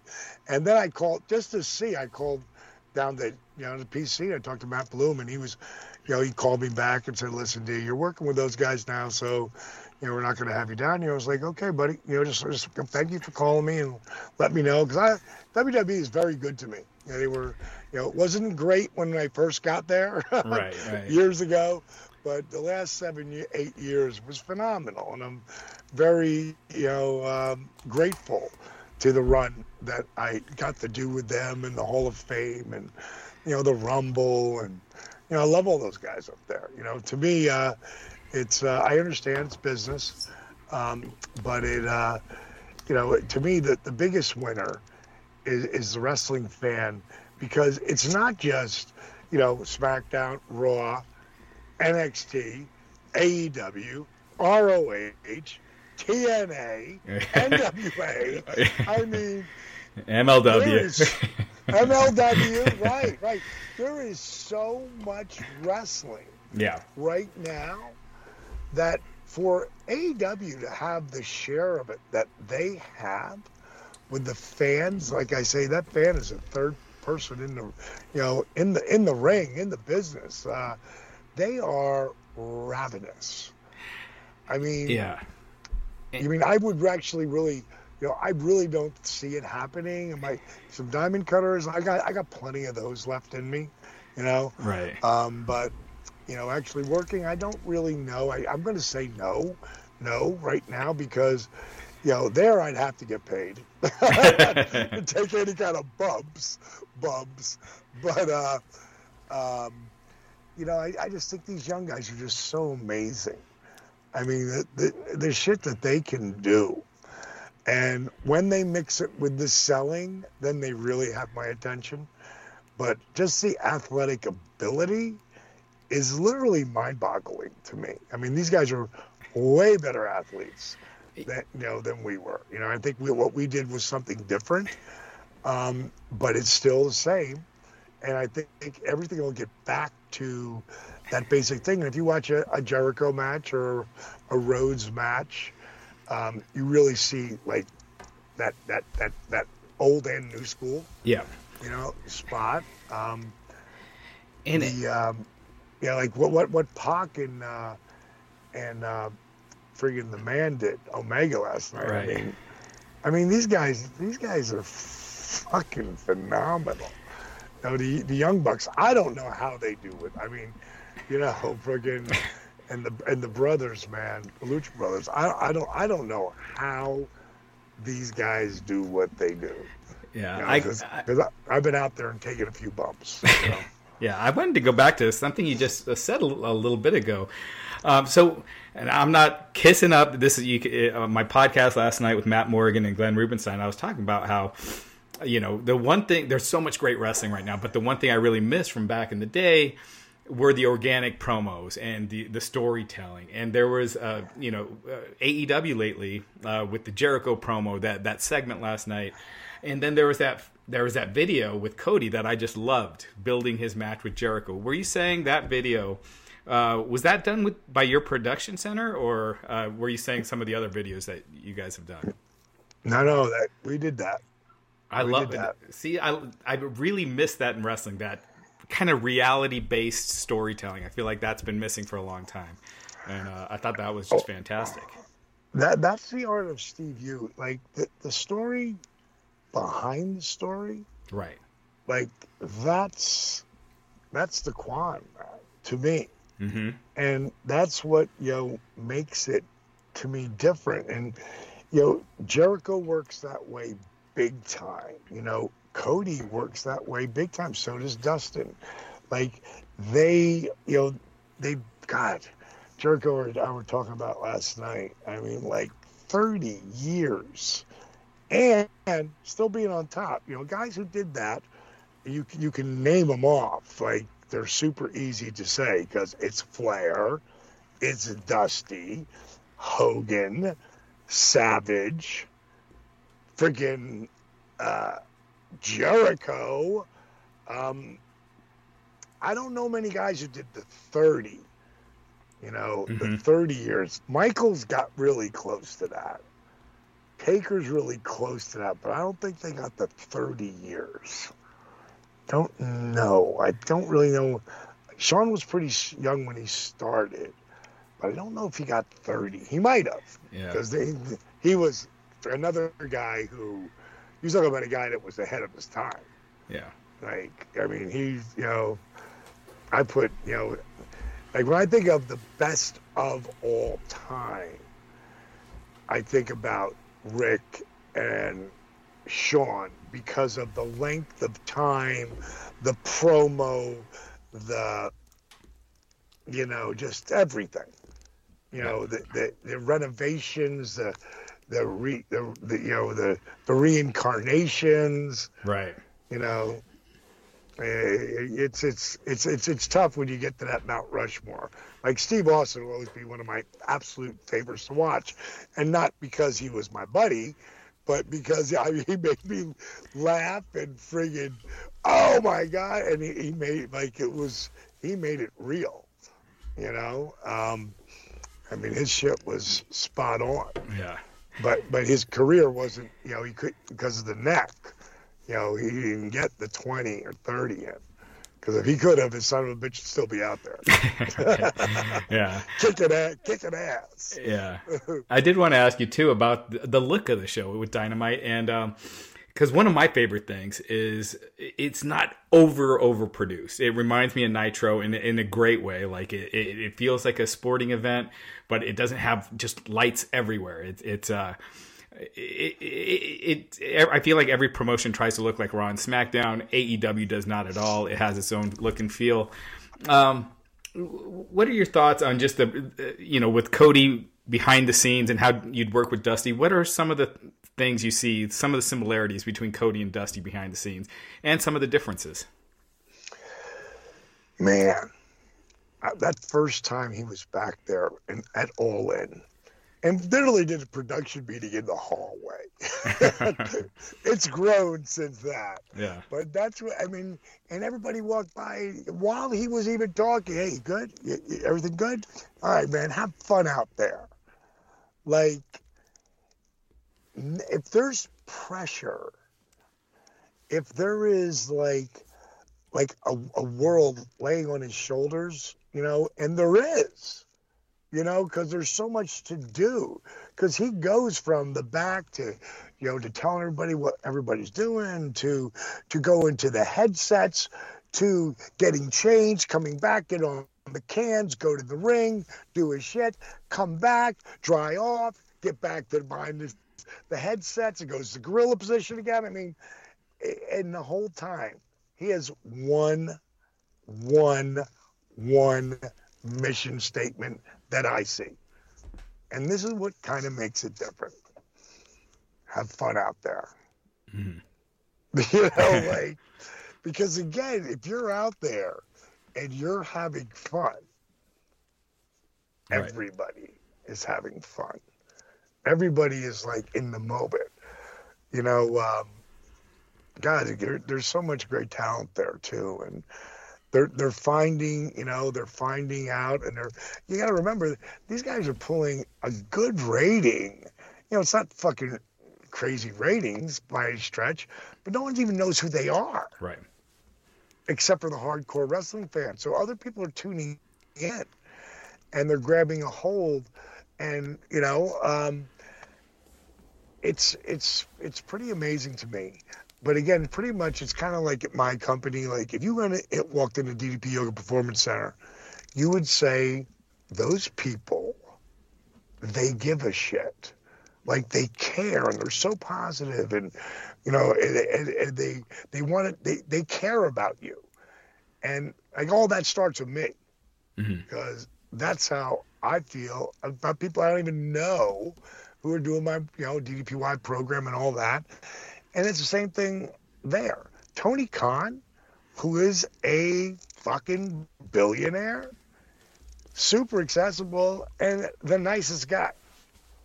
Like nice and smiley and just happy to be there as anybody, like regular dude and then it goes down to Cody on down the list, man. And uh, it's it's it's just it's fun to just be around the energy, Yeah. you know. And again, for me, if he needs me to do something, then I'm going to do it. You know, get in the ring. That would, you know, again, I, I want I want the young boys to do their thing. These are the guys. These are these are the superstars. If I can help something to just you know help them get any little cred or whatever, you know, I did it back in the TNA days. You know, when they brought in me and Scott and Kev, that's what got them on Spike. hmm You know, like these guys are already on TNT. right. You know, and this is a whole new group of people who really, because of it, I'm very grateful again, I'll say it again to WWE, because the network, you know, that's where 90% of those people who I walked out in front of last night, what they saw, they didn't see DDP live. There's probably 20% of the people in that building grew up watching me. The rest of them saw it on the network or YouTube. yeah. you know? right. So so so that's pretty cool, man. You know, uh, again, just fun to be a part of it, and you know, I'm really excited about you know Comeback Studios and our production team, and that we're willing to help. And again, um, you know, um, a- anybody from the WWE, you know, any of the boys, the girls, anybody from that, or you know, for that matter, TNA or ROH or you know, MLW, you know, any of those guys who wanted my program, all they do is get in touch with me, I just put them on the app and turn it on. And I give it to them because I know what kind of punishment they're putting their bodies through, and I know how the program can help it. One of the things I'm proudest of is that we are a in a partnership affiliation with the NFL alumni now. And some of those guys that I'm working with, man, I can't. I'm not going to tell you the guy's name, but he played in the league for five years. He played across from Dick Butkus.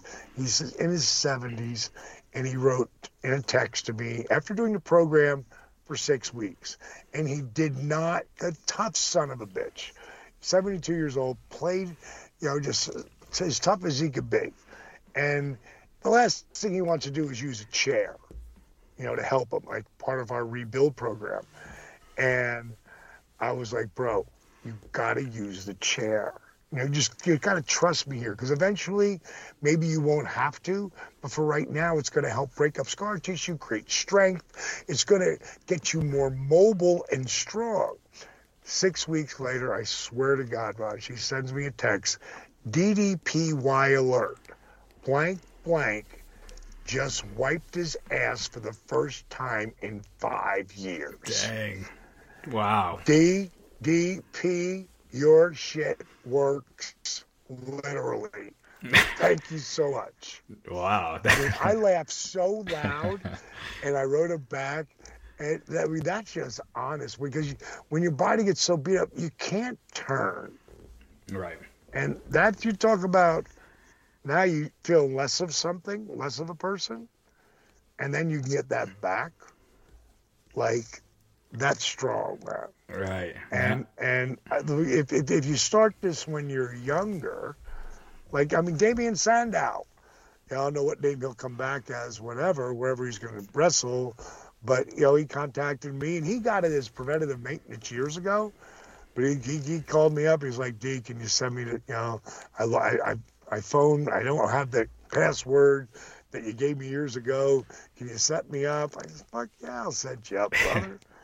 you know, and any of the guys, you know, that, uh, and I do it for entertainers too, and people who, you know, really put that work in that are out there entertaining people, you know. So to be able to get help some of these guys, and I, the one guy I really want to fucking help, and you know, we talk every once in a while. My fellow Jersey boy, that crazy bastard Joey Janela. Oh man. oh my god! I walked by him last night and I was like, "Ice, bro, ice, ice, ice." Right. And like, yeah, yeah, I'm gonna ice. I'm thinking, yeah, sure you are. and I swear to God, November, I'm gonna start doing your program. I'm like, yeah, okay. But Santana came up to me, and Ortiz are gonna come down, and nice. you know they're good. They're gonna come and work with me, and you know, I just I I, I, like I just say it, that gives me the most joy because I know they're gonna not be at as they're they're it's gonna help them prevent injury, you know, and and help them not you know later as well as now. right. Later. You know? So I I know you're uh, super busy. I just have one more question for you. Um, and I wanted to ask you about Eric Bischoff. He recently left WWE. He was the executive director of SmackDown for a few months. Um, you know, I consider Bischoff to be a Hall of Famer. The risks he took, oh. the decisions he made are felt yes. today. It, it, it's changed the business. Do you could you see AEW using someone like Bischoff either behind the scenes or on screen? Um, you know, I don't know. I think they want to keep everything super tight right now, but you know, I wouldn't. You know, fuck, Bischoff is first of all amazing on camera. Mm-hmm. I mean, he's one of the best heel characters of all time. I mean, he really is, and he loves being playing that character because that is not Eric Bischoff. And if anybody's seen him at any of the uh, on his podcast or heard him on his podcast or or see him in any kind of signing or star see this guy's super super cool dude and super smart. Um, I think that you know maybe the style up there, um, you know, uh, it just it, maybe it didn't mesh. You know, it's like uh, it's kind of like when, when, you're up in that spot. It's you know uh, up there in New York. It's kind of like being a, manager for the Yankees back in the '80s. you know, right? You, you're gonna they're gonna keep you. They're gonna give you a shot, and if things don't work that way, then on to the next. But there's nobody I've ever seen in my life who always lands on his feet and always does great is Eric Bischoff. You know, uh, been proud to call him, you know, one of my close friends for forever. And uh, if he's not a Hall of Famer, I really don't know who is because that cat changed the business. And he changed it in a way where there wasn't 37 different wrestling companies. There was one that was Goliath and two which was a little bit bigger than David. And before you know it, for 83 weeks, they were, you know, W he he turned WCW into Goliath. And um, I, I I was there through it all, and up until a certain point, he saw it. I never saw it like that. I never saw in those early years as we were just starting, you know, this. I'm talking about like '94 on. I I didn't see it till '96 that it was possible. '97 came around and we were, you know, that's when my career blew up, and we were kicking their ass. Mm-hmm. You know, but the ratings were ridiculous for both sides. Yeah. Like like they were ridiculous. Um, you know, I, I don't know if you'll ever see anything like that again. Uh, right now, it's super fun, you know, for the uh, the Wednesday night war, so to speak. Mm-hmm. And I mean, those kids down there, you talk about talent. Like those kids got crazy talent, and um, you know, I, I'm I'm really interested to see what they do in in the months to come. Um, you know, it's uh, there's just, just a lot. Like I say, there's a lot of talent down there, and um, it'll see it'll see what they got. You know, how this rolls through.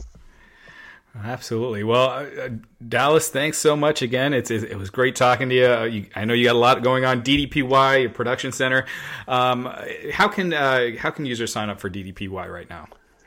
Well, do you DDP? And you notice? Thank you for calling it that because that's that's the branding now. DDPY. Why? Because I want people to stop calling it just fucking yoga, because it's not. I never developed it for yogis. I developed for people who wouldn't be caught dead doing yoga, like you know guys like me. And like today, I respected all. I love all types of yoga. I think it's amazing, but it's not what I do. It's not what I teach. And uh, and I always tell people, don't listen to a word I have to say. Just go to Twitter at real DDP at DDP Yoga. You're going to see people posting that a lot of them I don't even know who they are. Um, you can go to Instagram at Diamond Dallas Page at DDP Yoga. And the reason why I don't know who they are because they just started posting. As they go along, you wouldn't believe how many of the people that do my program that have become friends. You know, like really good friends that we call and talk to each other. And um, you know, the people who put the work in. Anybody goes to ddpy.com, well, you know, it's a you got seven days free on the app, or you can, if you're old school, you can get the DVDs. If you're right now, it's twenty percent off on every, you know, on everything. I never go more than thirty percent ever, and that's the Christmas time, you know, that comes up. But if you're a veteran, it is always fifty percent Wow. off. Always Veterans Day on the DVDs and the app. You just have to go through, fill out a form. You know, it, it- you know, we get to see, you know, where you're from. It gets checked out, and you get clicked off, and you know, you get 50% off. Because I've been to Iraq three times. I've been to Afghanistan once, only for 13 days at a time, because that's a long time there. And those poor sons of bitches, they spend a lot more time than that. And our workouts now go from laying in bed, our rebuild program, to sitting in a chair, to using a chair for balance and strength, right on up to beginner, intermediate, advanced, psycho extreme. You know, and it's there's over 180 workouts on our app. There's over 100 plus recipes. Everything is super healthy and tastes amazing. And uh, you know, our motivational Mondays every Monday, another motivational Monday to to pump you up and get you focused. And you know, we got all our tracking and everything. And again, just go to the app. Don't do any. It doesn't cost you anything. Go try it for seven days. See if you dig it. DDPY.com. Raj, great talking to you. Great talking to you too, everyone. The the WWE Hall of Famer, former WCW World Heavyweight Champion, Diamond Dallas Page. Thank you so much for your time. Hey, brother. Have a great day, man. You too. See you. So let's get started here with our first question. Uh, that's going to come from Bill Pritchard. Bill, are you there? Hi, Shawn. Can you hear me? Yes, we can. Go ahead with your question. All right. So I had a question for Scott first. Um, there's been a lot of talk this week about bringing back the TNA name for a one night only pay per view. And I just wanted to see if it was early enough where you can clarify what you're trying to do with that as far as if you're looking to bring former talent back or match types, and if there was any like maybe pushback about calling it TNA. Yeah.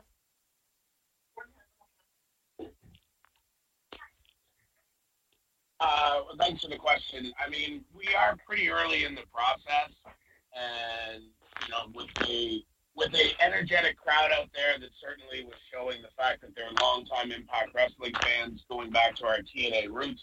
It seemed like the right time this past Saturday at the All Glory Fan Interaction event to put out a little teaser there about a one night return to our former branding which uh, I think we've always made clear that we don't we don't run from our history. We embrace it. The uh, the many year you know history of TNA Impact Wrestling, we'll call it, is is a fantastic part of wrestling's rich fabric of history. And to go back and be able to honor that for for one night in a weekend in which you see all types of stars from all generation of wrestling usually uh, basically converge on one city we thought that it was uh, was a good place to do it with uh, you know everything going on in April in uh, in Orlando, Tampa area. So we'll go there. We'll have fun. We'll certainly look to mix in some some stars of previous eras, and of course continue to highlight the amazing roster that Impact Wrestling has currently. And as a quick follow up, given that you've been there since the early TNA days, is there any desire or has there been any requests for you to bring back Team Canada and maybe get you back on screen?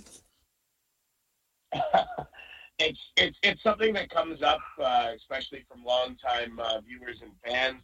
And I'm certainly uh, so proud and uh, and honored of the, what I was able to do as part of Team Canada and it was it was what it was supposed to be. It was a platform where I was one of the tools to launch the careers of amazing young talent. And if you look at what Bobby Roode and Eric Young and Petey Williams went on to do, it certainly achieved that goal. If uh, the time was right for a, a reunion or something, absolutely uh, would be would be open to it. But really, my focus is working behind the scenes and trying to promote and build uh, Impact Wrestling and continue to feature the greatest uh, talent roster I think out there in the sport right now.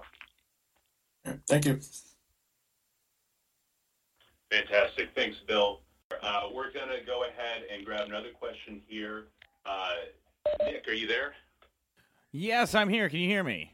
Yes, fantastic. Go ahead. Hi, uh, thank you guys so much for taking the time today. Uh, my question, my first question is also going to be for uh, Scott here today.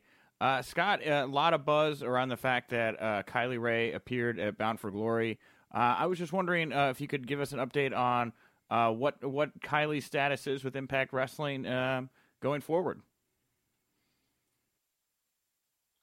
We were happy and honored to have uh, Kylie Rae choose to be part of our Bound for Glory weekend, to be a surprise entrance in the Call Your Shot Gauntlet. She is Kylie is an amazing performer she has a charisma that very few do.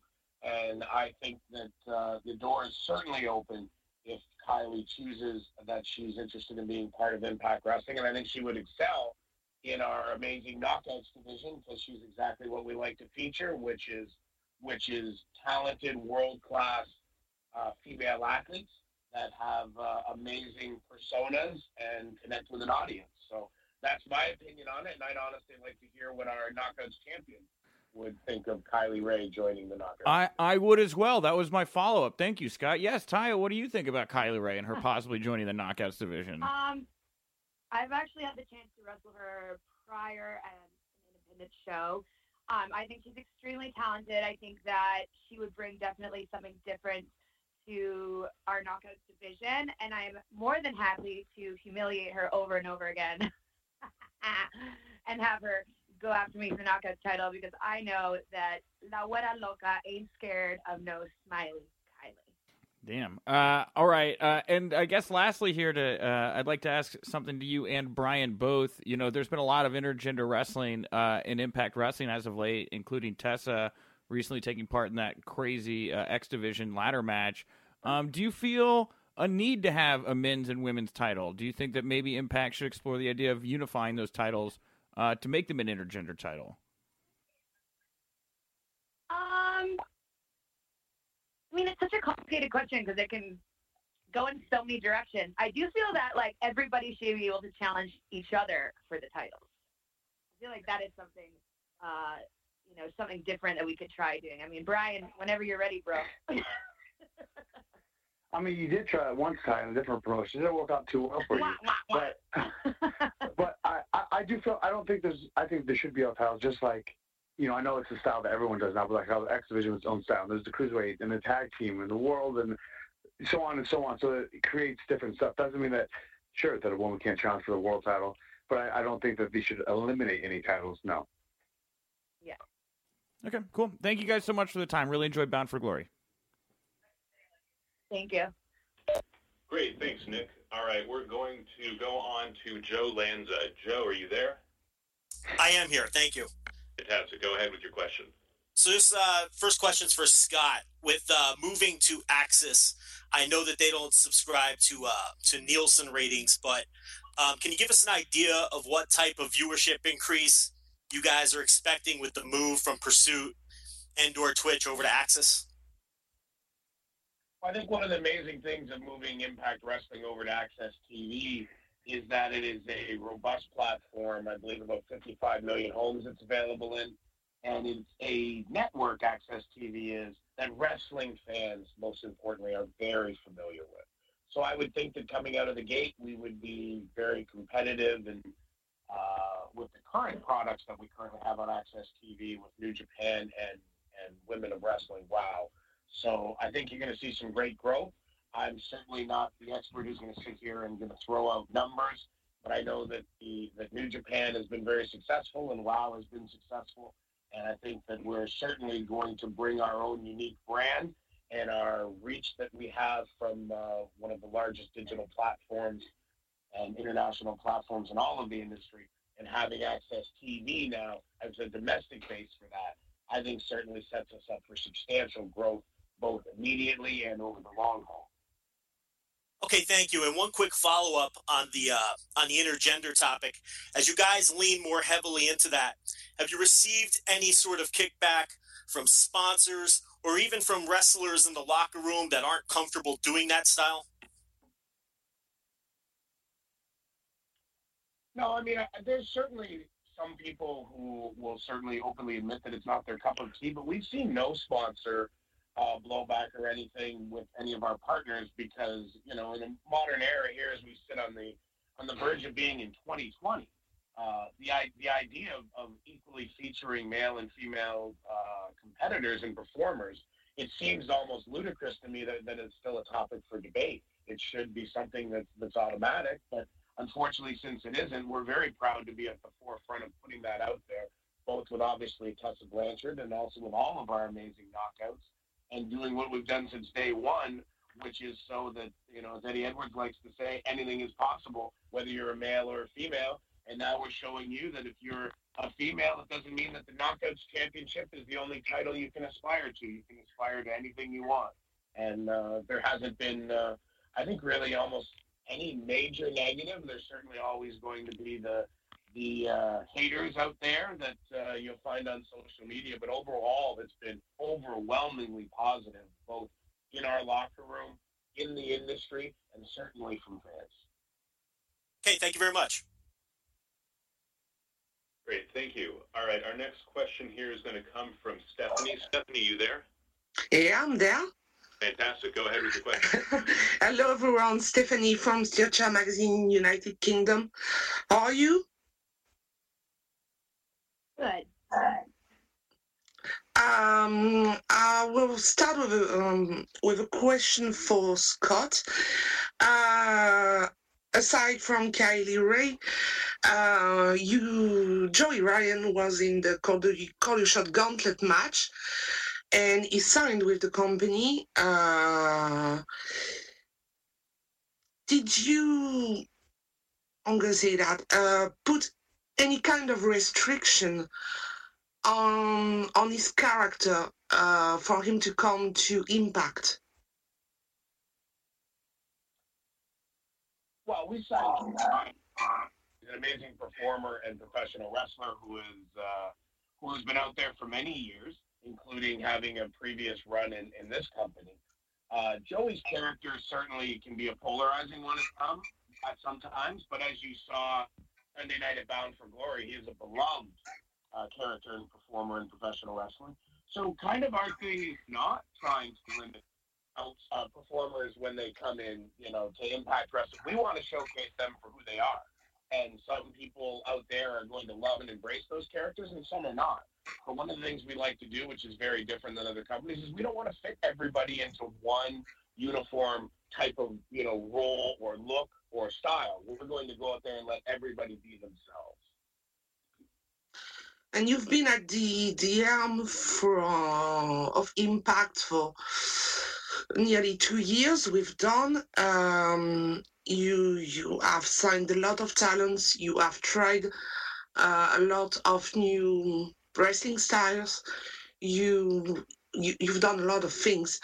Uh, do you feel like with the AXS AXS sorry, my apologies. Uh, the AXS deal is like the is closing the chapter of rebuilding because this is something that we have never stopped uh, we have never stopped uh, saying. Do you feel like the, the rebuilding process now is over? That's a great question. I certainly believe that the rebuilding process, to call it just that, is over. I think we're here. I think we've spent two years of putting out an amazing wrestling product. And I think with our move to AXS TV, we're in a situation now where our domestic partner is very strong. Our international partners have always been very strong. Our digital department has been as good or better than just about anybody out there in the wrestling industry. And the rebuilding process is done, but the other process, which will forever be part of our goal, is the constant reinventing and growth that we'd like to see. So just because we're, we're stable, just because we now have an amazing roster that we're happy with, what makes wrestling great and then truly greatest moments in history is when we're out there and evolving and changing and revolutionizing what we do. Whether it's going out there and featuring strong female characters at a time when nobody else did, whether it's taking the undersized competitors of the X division and showcasing them out out there on a large stage when nobody else would, or whether it's out there going intergender wrestling uh, in 2019, we will always look to grow both our company, uh, but we'll also look to change the industry. And as long as we stay true to ourselves, we put out a strong product that we're proud of and that is meeting and engaging fans, then we'll always look for ways to change and evolve because if you stay stagnant in this industry, then you are certainly going to see negative results. You have to go out there, you have to be pushing forward and looking for positive change, both within your company and in the industry in general And that's something that we feel very strongly about and we'll continue to try to do.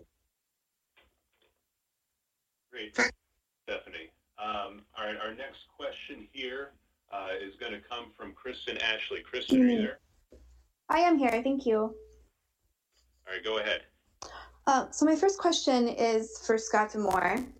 Um, so I would say across the map, Impact's women's division is really seen as the women's division, really the best women's division. Um, now that you're moving to to AXS, do you have any plans specifically for the women's division? Any new talents, new ti- uh, new talent, new titles that you're looking at?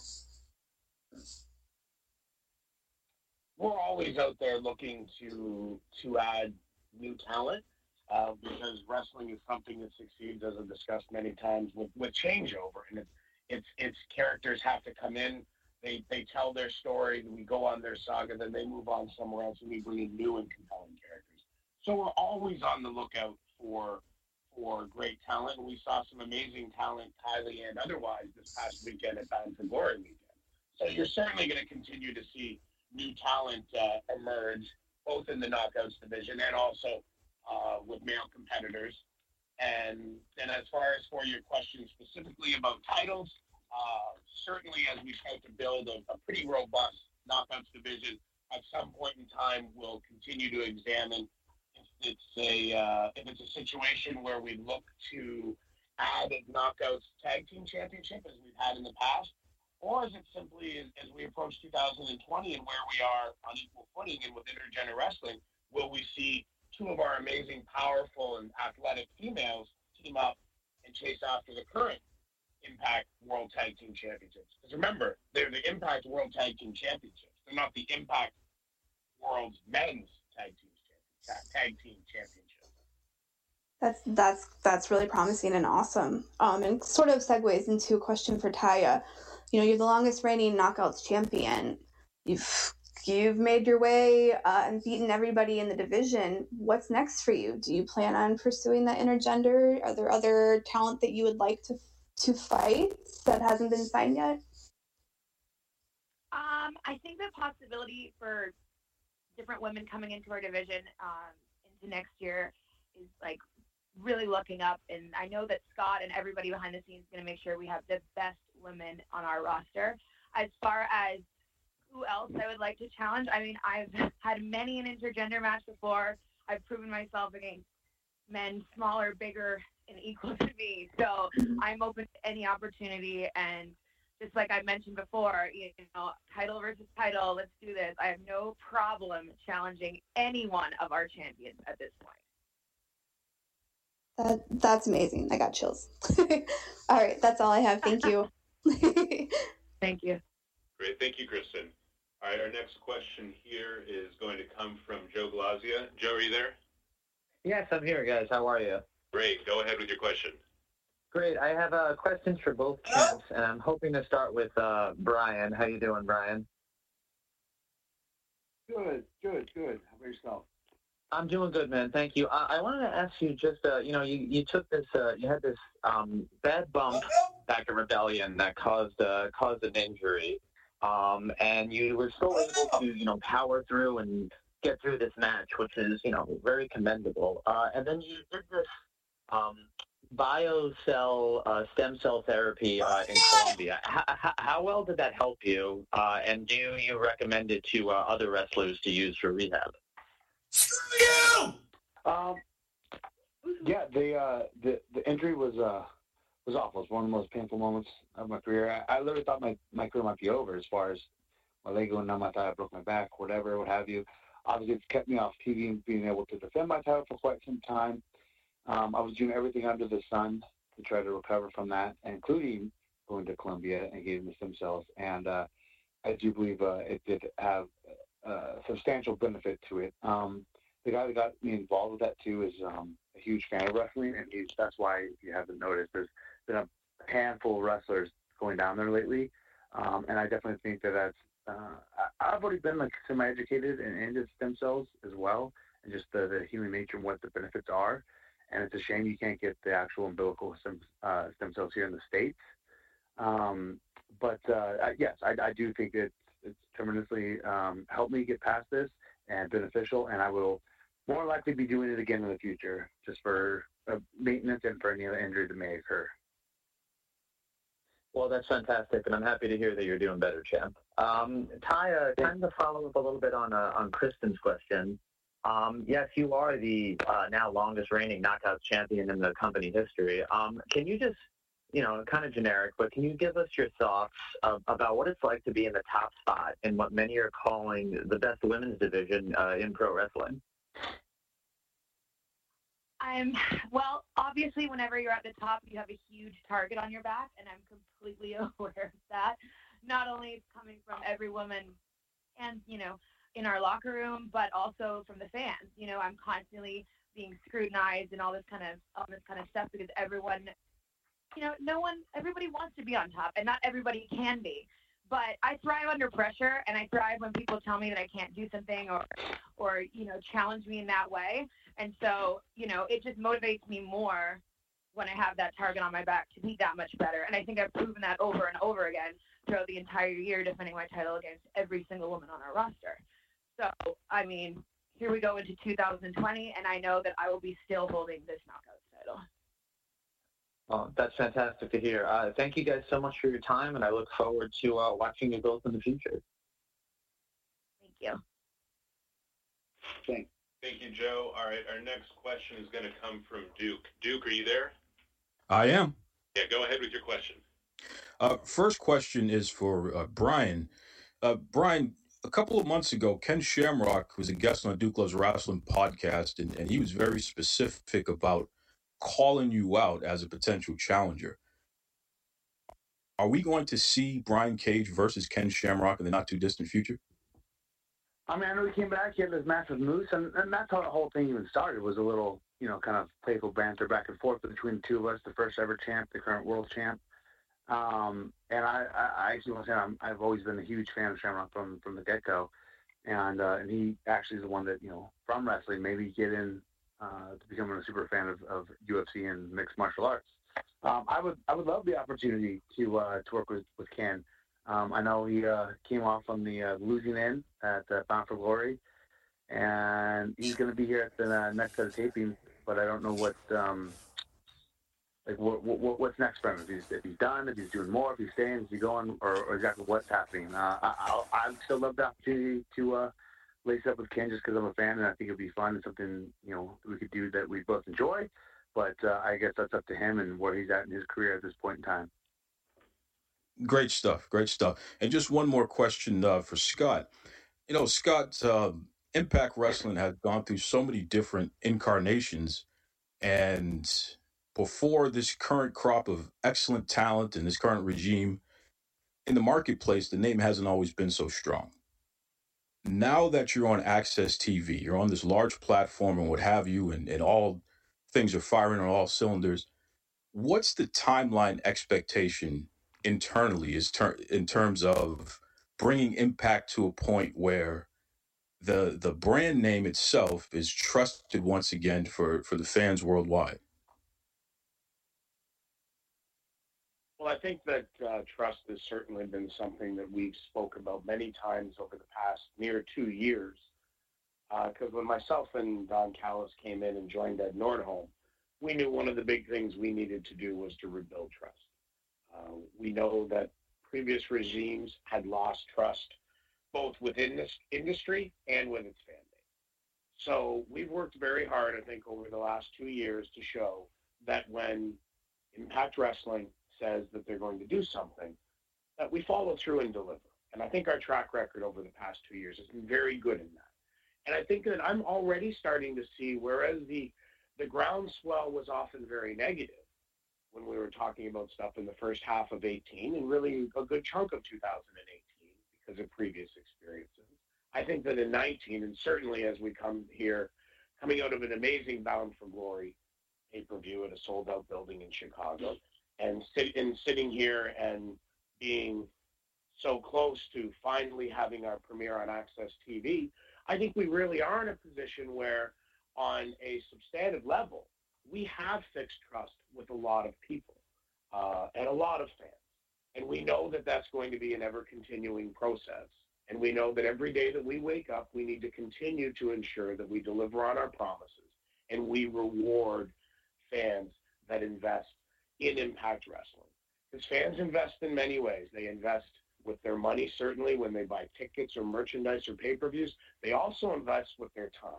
And time is one of the most valuable things in this world because all of us have a limited amount of it. And if somebody chooses to invest time out of their life in watching and getting engaged with Impact Wrestling, we need to reward that investment. And if we continue to do that, the trust level will grow and the circle of trust will expand.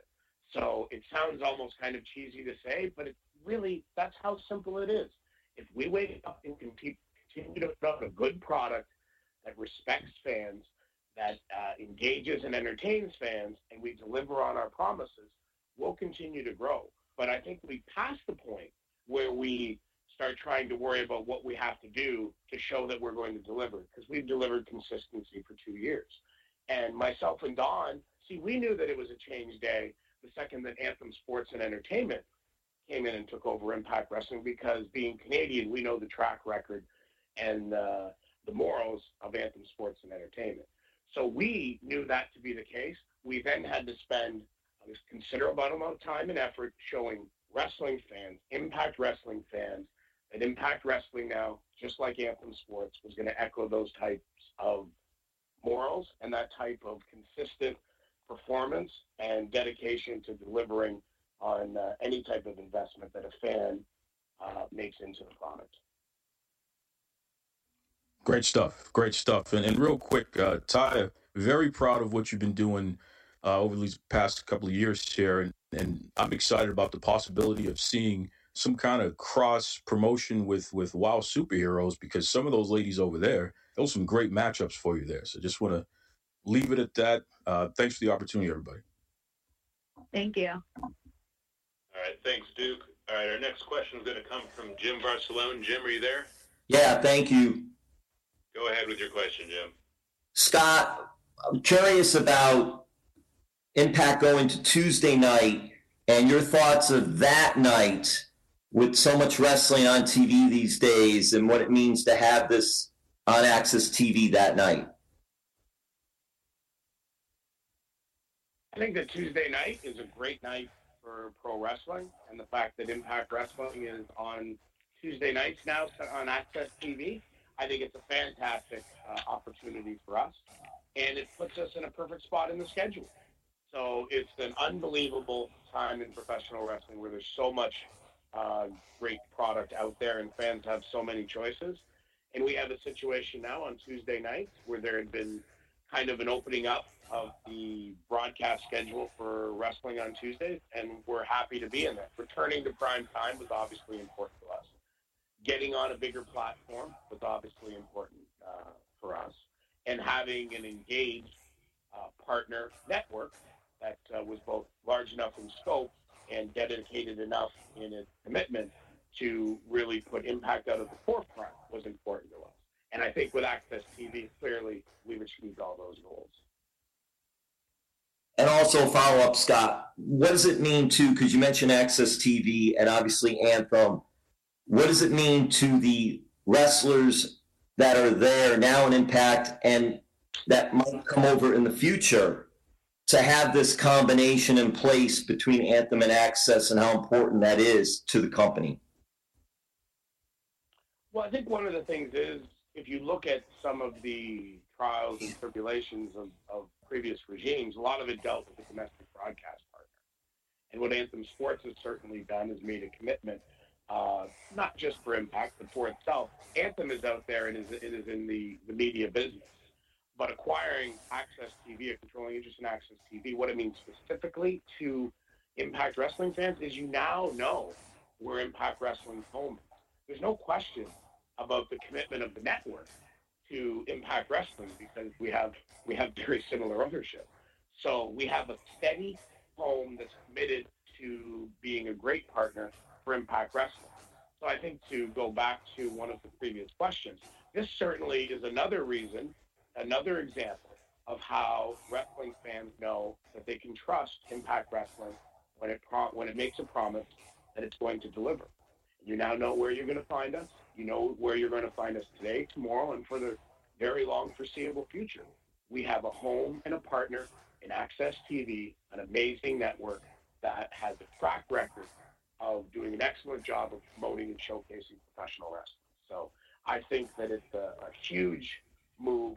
I think that it uh, shows the type of vision that, that Len Asper and Anthem Sports and Entertainment has. And I think it was a joyous day for all wrestling fans to to know that uh, Anthem Sports uh, had AXS TV and that Impact Wrestling was going to be a big part of that. Thank you, Scott. All right, Jim, thank you. All right, our next question here is going to come from James Walsh. James, are you there? I am here. Can you guys hear me okay? We can. Go ahead with your question. All right, I have a question for each of our guests, if that's okay. Yeah. Um, so, Scott D'Amore, uh, it's a pleasure to speak with you again. I've been an Impact Wrestling fan literally since the first pay per view, June 19th, 2002. And every time there's something huge that happens like this, you know, I, I get goosebumps and I get so happy to see the company continue to thrive. Something that I've seen online, though, and I wanted to get your take on it, is that there's some people who are worried about the idea that there's too much wrestling now and that some of the other companies that aren't the perceived big two maybe um, might be suffering from this. You guys view the rest of, rest of the last landscape of wrestling as competition, and how does Impact Wrestling stay ahead of the Joneses, as it were? Well, I think that there's certainly a ton of wrestling content out there, both broadcast wise and through other delivery and digital delivery methods. Mm-hmm. There's a ton of great wrestling out there, which I think is great for wrestling fans. There certainly is uh, a wide array of choices that wrestling fans can make. And while you know the other companies are competition in many ways, that, that doesn't necessarily mean that they're they're the enemy. In order for us to succeed, they don't have to fail. Like I I, I, I grew I grew up my, my formative years in the construction industry. And other construction companies that competed with D'Amore construction were our competition, but they weren't our enemy. So we're not going to look, and that's been my approach in business. And Impact Wrestling isn't going to look at everybody as an enemy. Competition is great. Competition breeds innovation, which is good for everybody. So I think that it's good that there's a lot of competition out there. And to answer answer the second part of your question, I think what we need to do is we need to answer the challenge and continue to go out there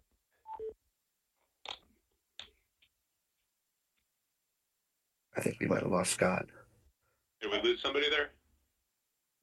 I think we lost Scott. well, why don't we um, go on to your next question then? Sure, sure. So, um, my next question is for Brian Cage. It's a pleasure to speak with you again. I spoke with you two weeks ago at LA Live. Uh, my question is, oh, right you talk. Yeah, exactly. It's great to talk to you again. Uh, you said that you were looking forward to making up for lost time when you got in the ring at Bound for Glory. How do you feel? How did you feel coming out of Bound for Glory, out of your match, and uh, do you feel like you're ready to get on track and then start making up for that lost time? Absolutely. Uh, that that's the be- the best I have felt during the match and after match since um, before Rebellion. Um, I uh, I left on a high. I thought the match was great. Obviously, came out with the win. Got to celebrate with my wife in the middle of the ring. Um, no issues, especially with some of the crazy stuff that happened to me during the match um, you know, right afterwards, uh, backstage, I, besides my lip being split in half, nothing else bothered me. So physically, I feel I feel great, and yeah, I'm, I'm absolutely ready and willing to to get in there with anyone and everyone, and uh, like you said, make up for some lost time. Yeah, when I saw the match, the first thing I said is, "Wow, he's back." So it's it looks like you're back to your own form. All right, and my final question is for Taya. It's a pleasure to talk to you again as well. Um, there's been some discrepancy over the over the days on how many days you've been world champion, but now you definitely are the longest reigning knockouts champion without any debate on that matter. I guess my question is not to give you like a uh, an emotional question, but what does it mean to you to look at the history of the knockouts division with champions like Gail Kim and know that your name reigns longer than the rest? I'm. I mean, obviously, it's um, it's amazing because you know I've always looked up to all the knockouts who have come before me, and there have been some phenomenal women as part of this roster, and those are the people that I feel elevated women's wrestling. You know, when people really didn't believe that we could have full length matches and have real characters and you know dimension and everything. So it's unbelievable to me, but also believable because I've worked extremely hard to get to where I am. Nothing has ever been given to me, and you know I chose a path a path that was less traveled to get me here. But through all that, you know, obviously my work speaks, speaks for itself, and um, I'm now the longest reigning knockout champion of all time in this company, and no one can ever take that away from me. All right. Thank you guys all for your time, and uh, hopefully we get Scott back too. I think Scott's back. Are you there, Scott? Yeah, sorry about that, guys. I don't know. I dropped out there. So I guess to answer the second part of your question, in order to make sure that we're still relevant and competitive and successful, we need to continue to do what I think has been one of our strengths, which is to continue to go out there and and harvest young uh, unknown talent and bring it along and develop it, and to feature compelling, intriguing storylines. And I think if you look at what we've tried to do with our storytelling in Impact Wrestling over the past couple of years, we've looked to try to tell a variety of different stories and all in their unique, compelling ways. Not every storyline in Impact Wrestling starts with one wrestler attacking another wrestler, and you know that leads to the big grudge match. I mean, when you see things such as the Undead Realm that uh, that we you know we've done, and you take a look at uh, the types of of uh, stuff we've done with you know, take Ace Austin. He was a young guy who, you know, was a good young wrestler that, you know, was out there in the independent scene, but was lacked personality. But we developed a persona and a and a look and a character for him and put him in a situation where he's now in a personal vendetta with Eddie Edwards. So as long as we continue to feature amazing uh, talent and we put and tell put the talent in great spots and tell engaging and intriguing storylines, then I think that's really something that can set us apart from a lot of the other uh, products that are out there. We really do don't just focus on the in-ring talent. We focus a lot on the storytelling and the emotion of the journey.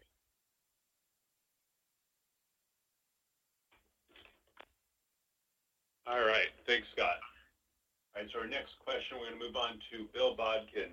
Bill, are you there? Yes, can you guys hear me? Yes, we can. Go ahead with your question. Okay, uh, my first question will be for Scott. Uh, Scott, with the move to AXS, first off, congratulations. Um, how does this change the, um, or is was there no change to Impact's plans for the future for expansion? I know you guys have the, you know, I'm talking from expansion of production in terms of the live show, bigger venues, maybe more dates. Um, is there any plans with that now that you're on a much larger platform than Pursuit? I mean, I guess first, thank you because it is an exciting, uh, you know, acquisition and move for us. And I would say that one of the one of the dilemmas that I think faced us in the in the pursuit era, we'll call it, was we always went back and forth. Is do we do we do we you know back off the gas pedal a little bit, kind of coast until we get to where we knew we were going to be, because we knew this is where we were going to be when we left Pop TV. Mm-hmm. But uh, you know we knew it was going to be a bit of a process to get there. And one of the decisions we made was, in light of the fact of some of the history of the company and some of the times that it has let fans down, we, we always felt that we needed to go out there and put on the best possible product no matter what, no matter who our domestic partner was, both because our domestic fans that have stuck with us deserve a great product, and also because we're not just a domestic uh, product. We are we are seen around the world and we needed to be fair to our international partners and our fan base uh, all over the world. So we've done our darndest on Pursuit to go out there and put out a great product. Um, one of the things we have done is tried to choose venues wisely because we've seen in the past where you can put a decent amount of people in a building, but if you, if you put them in a building that's sized accordingly for them, they're great. You put them in a building where it's it's five times as many empty seats as there is fans, well, then it gives you that hollow and, and unengaging atmosphere. So I think Bound for Glory this past Sunday was a great example of where we'll look to calculatedly and and you know with great caution and care move to larger facilities. We moved to the you know the Odeum is the largest facility that Impact Wrestling has ran in many years, and to go in there and to sell that out in advance was an was an amazing accomplishment that we're all very proud of. We'll continue to make those type of calculated uh, decisions as far as for venues. We'll continue to always look for ways to to improve both the product and the delivery production wise of the product. You'll see some extra bells and whistles added uh, to the product on AXS. We're not going to sit there and go crazy because we don't think bells and whistles are what's going to get it done, guys there's already one company out there that does bells and whistles better than anybody in in the game. You know what we do, which respectfully sometimes they lack, is a consistent vision and product that delivers on its promises and engages fans. And that's what's going to drive us to success. So that's what we'll continue to focus on. Excellent. And uh, my follow up would be to both uh, Taya and Brian. Um, uh, this was Taya. This was touched on for you already, but um, for both of you for an American company. Uh, both, I correct me if I'm wrong, the first major American company to put their respective world titles on both Brian and Taya. How does it feel to be, um, after all these years you guys have been doing this, for a company to say, you're going to be the face of the women's division, you're going to be the face of the men's division, you're going to lead this company, and we're giving you the ball? How does it talk about the emotion you feel when a company comes to you and, and puts that title on you and, and gives you that confidence? I mean, obviously it feels pretty darn good. no, it's it's just like I said, it's added pressure, obviously, but I'm just, you know, I'm always very thankful to people, you know, everyone behind the scenes, Scott, and everyone at Impact who believed in me and saw something in me and allowed me to to go with my crazy ideas and and become the Taya that you guys are now seeing and the Taya that's now the longest reigning knockouts champion of all time. Didn't come without a lot of hard work and failing and falling down and getting back up, but um, it's pretty incredible now, especially with us doing this move to AXS TV to representing a women's roster that for many, many, many, many years has been called the best women's roster in professional wrestling. So I am extremely proud of my position, and uh, I will continue to represent this company and these women to the best of my ability. Uh, yeah, you know, you said the world title. I mean, they're actually the first company to put a title on me. Period. I mean, that's a major national uh, company. When I won the X uh, division title, I uh, made a nice long post about that and how great it was. And you know, that's that's like one of the most real moments you can have in wrestling, and how great that felt to have uh, that sense of accomplishment and also sense of you know trust, if you will, behind a, a company to put the title on you, and then to go on and be the world champion when the whole time during the whole program with uh, with Pat's husband John. Um, you know, I said I I'd never won the big one, I've never been the guy, and a lot of people always ask me, you know, why, why, why? Well, I, I don't have that answer. I don't know. A lot of times I've even got the opportunity to be the guy. So to finally get that, and I feel like it was long overdue, uh, is tremendous. And uh, and it's you know just my luck. I got hurt and couldn't really uh, have the reign that I've wanted to have so uh, throughout this time. But you know, Impact's been been wonderful with that and has uh, worked it around me. They could have easily just taken the title off me and, and you know give somebody else and say, hey, sorry about your luck. But uh, that's not what happened. So I, I really appreciate that a lot, and uh, it means a lot to me to be able to still represent the company as a world champion and uh, you know get through Bound for Glory and deliver a killer main event and keep on on. Thank you, guys. All right, thanks, Bill. All right, our next question is going to come from Daniel Wood. Daniel, are you there? I'm here. Fantastic. Go ahead with your question. Um, first of all, this one I guess would be for Scott. Um, the announcement of where to watch Impact on AXS uh, going forward in the UK was made recently, uh, which is very exciting. Uh, I wanted to ask kind of a fairly straightforward question of, are there any plans for Impact Wrestling to come over to the UK and do some shows or, you know, kind of cross over with another promotion or anything like that in the UK?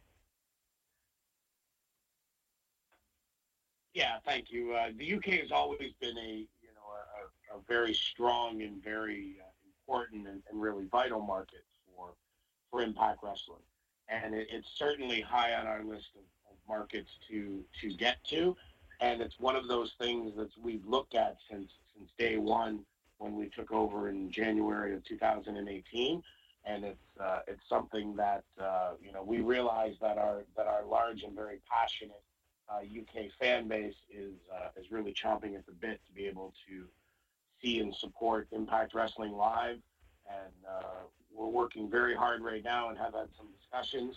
To fingers crossed, uh, it's it's a goal to get Impact Wrestling back into the into the UK market from a live event perspective in 2020. Well, thank you very much. Uh, and then uh, my next question is to Brian and Taya. Um, obviously a lot of people have come and gone uh, in the Impact Wrestling roster while you guys have been in Impact. But who do you think right now um, could be the future of the company? Obviously you guys are the champions at the moment. Uh, who do you think going forward are the people to look out for in the locker room? Um, well, the, future, know, the future uh, is now, okay? Come on. Of course, I mean, of course. As far as women, Go ahead, Ty. Go ahead. as far as, uh, the, as far as the women are concerned, I mean, we're seeing so many people evolve and change and um, really grow as performers, especially over the last few months, I would say. I think one of the main people that I've noticed is Kiera Hogan has really improved and brought this new attitude and confidence um, that we haven't really seen from her before. But I, everybody, every woman and every man on our roster, I feel is con- constantly evolving and changing and could, could potentially step into that position as being quote unquote the future. but um, I'm just looking forward to you know everybody just growing as a whole, and um, we'll see what the future holds. Really. Uh, I, I'm going to second what Ty said too. I mean, especially with with Kiera Hogan, she's she's always been one of my favorites. I think she's developed and has uh, enhanced her, her, her talent and performance tremendously. Um, you know, Scott mentioned earlier about Ace Austin, uh, how well he's he's progressed throughout his short time in Impact Wrestling. And he just became an X champion. Um, one of uh, one of my personal favorites, which I'm so glad is a part of the team, and would love to see him break out even more. Just because I, I still feel like many haven't got to see how great he is. Is Willie Mack? I think Willie Mack is just absolutely phenomenal. I've never had a match with him where it wasn't like match of the night. The guy just kills it, and uh, I, would like to see him uh, really, really grow. I think he could really take Impact to some different heights that people wouldn't expect. But uh, also, as Ty said, I do think the reason why Impact um, has done so well and has such good morale in the locker room isn't because no one isn't because anyone's out there trying to be you know number one. I feel like as a, a team and a unit, we're all trying to make Impact number one, which then in return you know helps us get to that spot rather than you know looking at like hey what can I do just for me? It's like hey what, what can we all do together to to steal the show and own the spotlight. Um, thank you very much. Yeah, that's great. I did have one more question, which was kind of more related to access, if I could ask that as well. Yeah, go ahead. Awesome. Uh, so this one probably be more aimed at Scott. Obviously, AXS, um, before it was purchased by uh, Anthem, uh, was the home of New Japan and women's wrestling. And uh, I just wondered if you could comment on uh, how much you knew about the future of those shows going forward on AXS, and whether Impact would like to potentially work with those guys to stay on AXS and work together, and maybe have crossovers and things like that.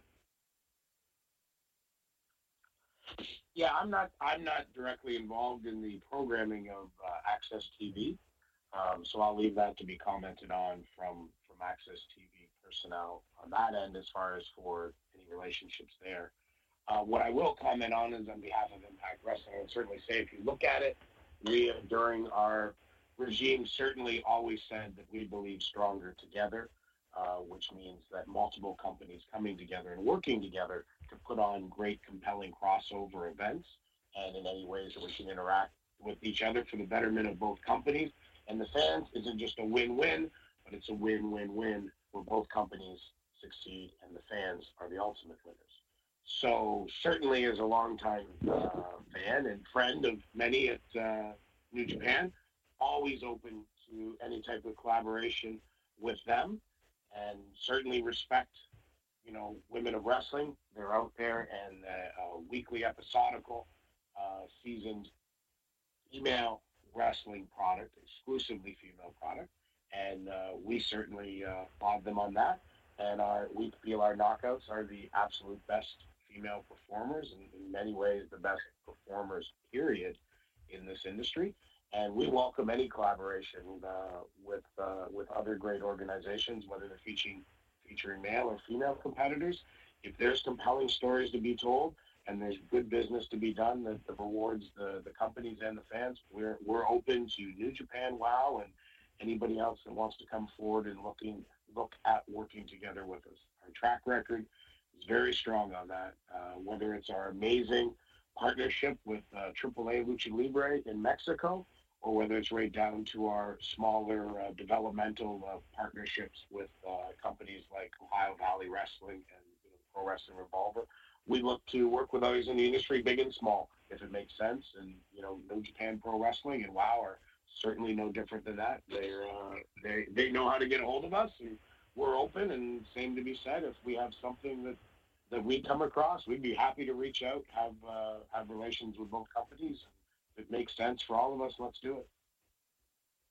Um, yeah, thank you very much, Scott. Uh, that's all of my questions. Thanks for taking the time out to speak to us, guys. Thank you. Thanks, Daniel. All right, we got time here just for two more questions, so we're going to go over to uh, Nathan Craver. Nathan, are you there? I am. Can you hear me okay?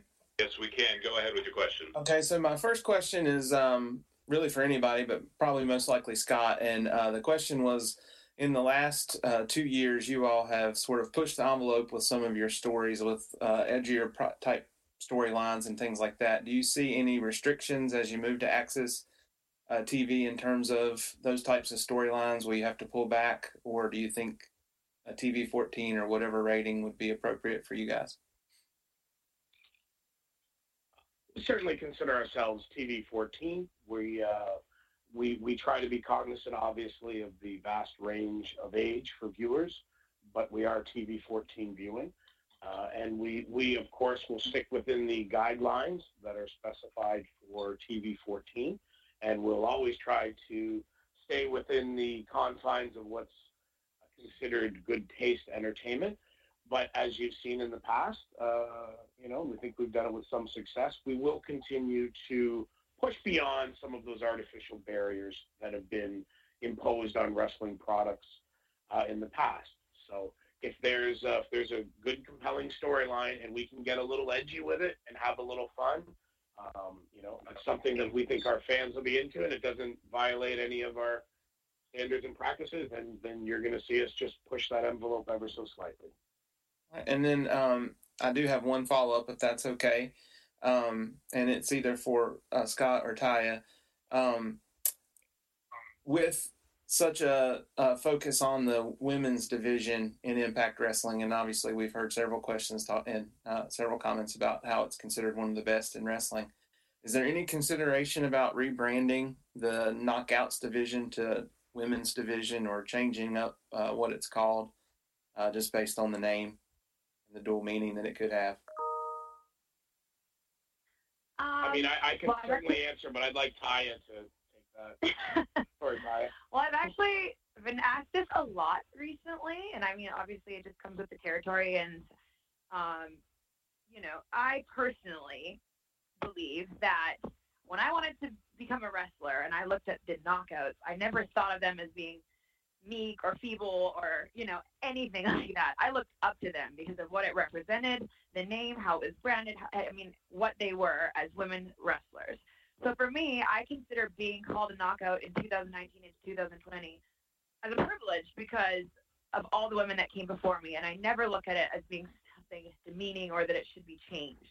Although I know that some people will disagree with me, I believe that we're special. We're as equally as strong and talented um, and creative as the men, but we're also special. And I think that us being called the knockouts keeps us that way. And I'm very proud to represent all the years that came, you know, all the women that came before me and all the years of hard work that they did to get us to this point. We are an evolution of what they did.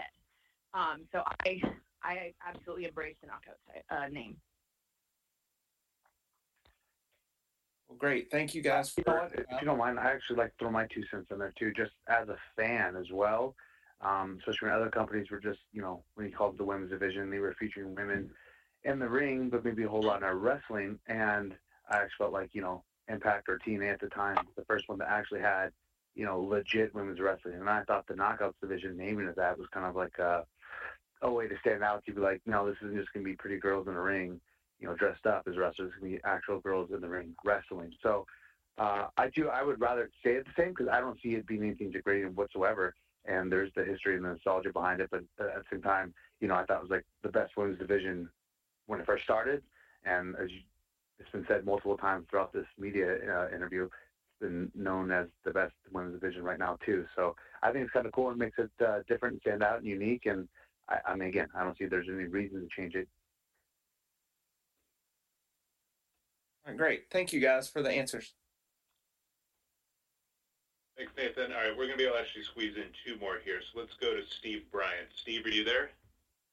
Yeah, I'm here. Thanks for taking my question. Let's go ahead. Hey, um, first question for Scott. Uh, you guys have done a lot to Im- improve the, uh, um, I guess, the status of Impact uh, from what it was. Um, it's got a lot of positive fan feedback lately. But maybe the one negative kind of hanging over the company still is the uh, Killer Kross situation. Has there been any movement on resolving that? Sorry, I didn't hear the question there. Completely cut out. Um, has there been any movement on resolving His the situation was, with Killer why, Kross? how come your Wikipedia said in the fifth grade you called the junkyard dog? Hello? So sorry.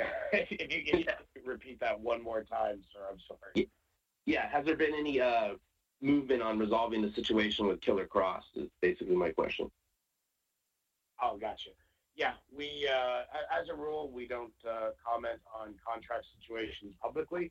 Um, Kevin is a talented performer, and uh, we keep, uh, you know, happy to an open dialogue on anything. So, I mean, ultimately, I'll leave that to be resolved between parties behind closed doors. But, um, you know, his time here was was good. If he something can be worked out for him to return, he's a he's a great character and performer. And I have a question for Brian and Taya as well. Uh, you guys work bar wrestling regularly. Is there anyone that you see there that you think would be a great fit for Impact? Oh. the first name, right, right when you asked that, for sure, Jake Atlas is, is phenomenal. I would love to see him there. I think I think he was at one Vegas taping before, but he would be great to be part of uh, Impact. But I mean, the whole bar roster is pretty, pretty, uh, pretty phenomenal uh, as a whole. And I would think as wi- for women, I would say Heather Monroe for sure. Okay, good. Thank you, guys. Great. Thanks, Steve. And our last question here is going to come from Najir Chambers. Najir, are you there? Sam, can you hear me? Yes, go ahead with your question. Right on. So, Brian, uh, also really phenomenal main event um, at Bound for Glory this past week. Um, a lot of social media was really buzzing about your entrance, um, uh, uh, your entrance attire and gear. And everyone knows that you're a really big comic book fan, and I know a lot about that character as well. But I, I, I think coming back from the injury, I um I think there's a probably a bigger meaning to why you select that iteration of Wolverine for this big main event. I, I was wondering if you could speak a little bit about uh the, the person who made your gear and why was this your selection? Uh, well, you know, I, I have the machine moniker, I have the Wolverine moniker, um, and I had the entrance gear, um, like the machine one done at the beginning of the year, and I wanted to have some sort of Wolverine esque uh, inspired one. Um, I actually uh, went through a couple different um, ideas, and I was like, you know, I should do Weapon X thing. And uh, guy DM Neeson, who makes shirts, actually done the Impact Wrestling Pros and Tees. Him and I came up with the design. Um, it was, you know, it was what my gear was. It got inspired by, it, which was Weapon X, but it kind of had like own little flair to it. And he called it Weapon Cage. And uh, then my guy Johnny Bilson, who made the uh, the Terminator-esque outfit that I wore earlier, and he also did um, some some costume work for me before in this fan film for Batman and for He-Man and stuff. He does a really good job. Um, he made it for me and I actually had it done back in like June or so, and I just like I'm gonna hold off until Bound for Glory. Obviously, I didn't know, you know what. Uh, what, what, what everything as far as my injury and being out and you know the story on Sami Callihan and yada yada. I had no idea any of that would take place. That just all kind of happened.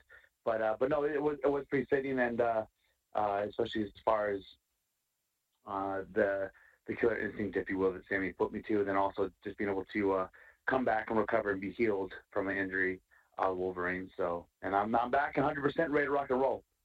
Right on, right on. Appreciate that.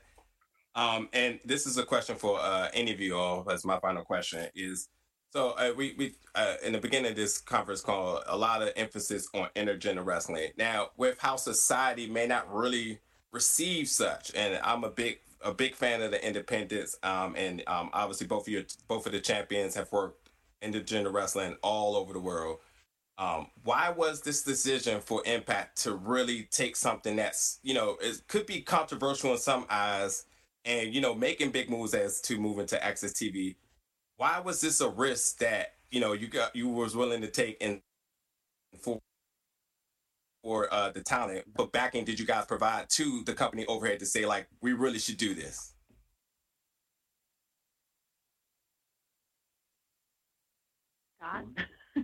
God.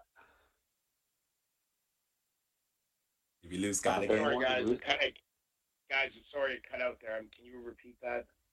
Oh, quickly, quickly, uh, Scott. Um, just the the emphasis on intergender wrestling was something that's being very controversial for some all over the world. Why was this a risk that Impact was willing to take?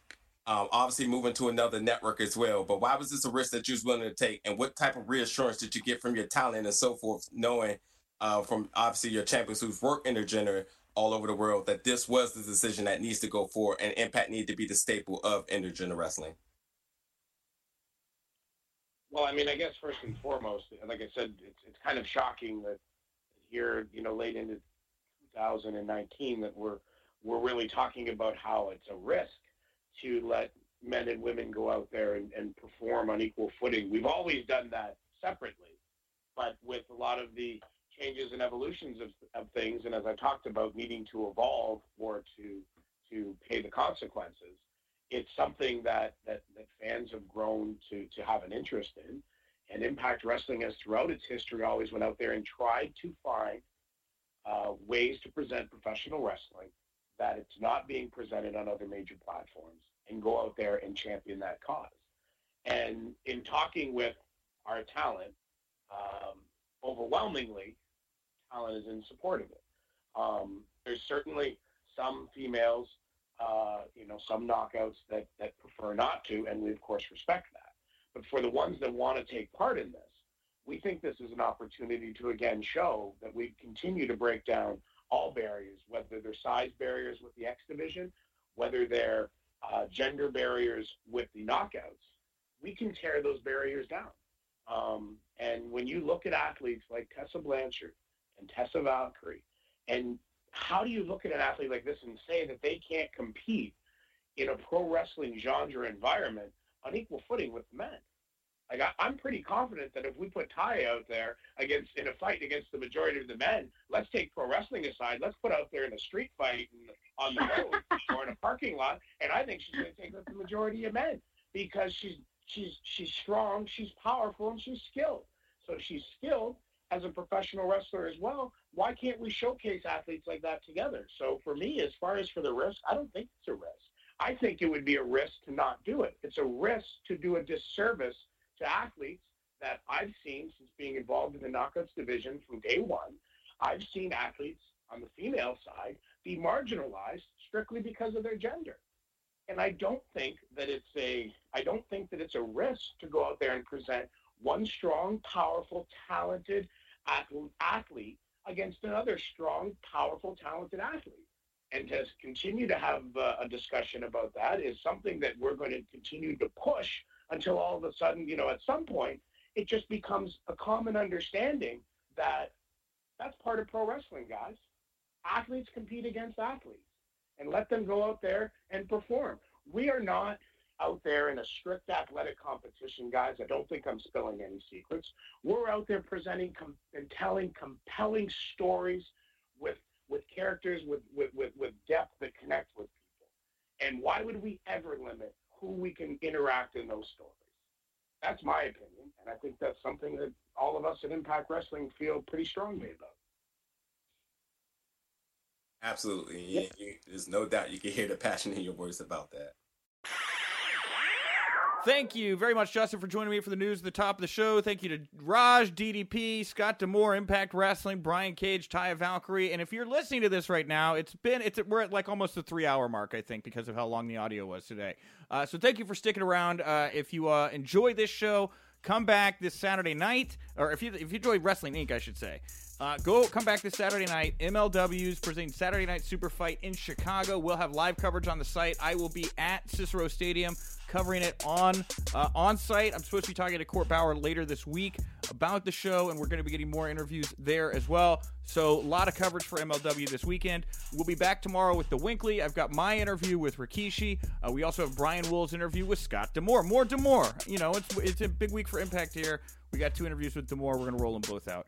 Uh, and if you like this show, you like all the post shows, you like everything we do, go over to our Wrestling Inc. audio channel on iTunes. Five star ratings, nice comments, all that stuff is greatly appreciated. Justin, what do you want to plug, put over here to wrap up the show today? At Justin LaBar. Give me an old follow. Awesome. I'm at Wink Rebel over on Twitter. Thank you so much for tuning in. And remember, if you winked, you didn't miss it.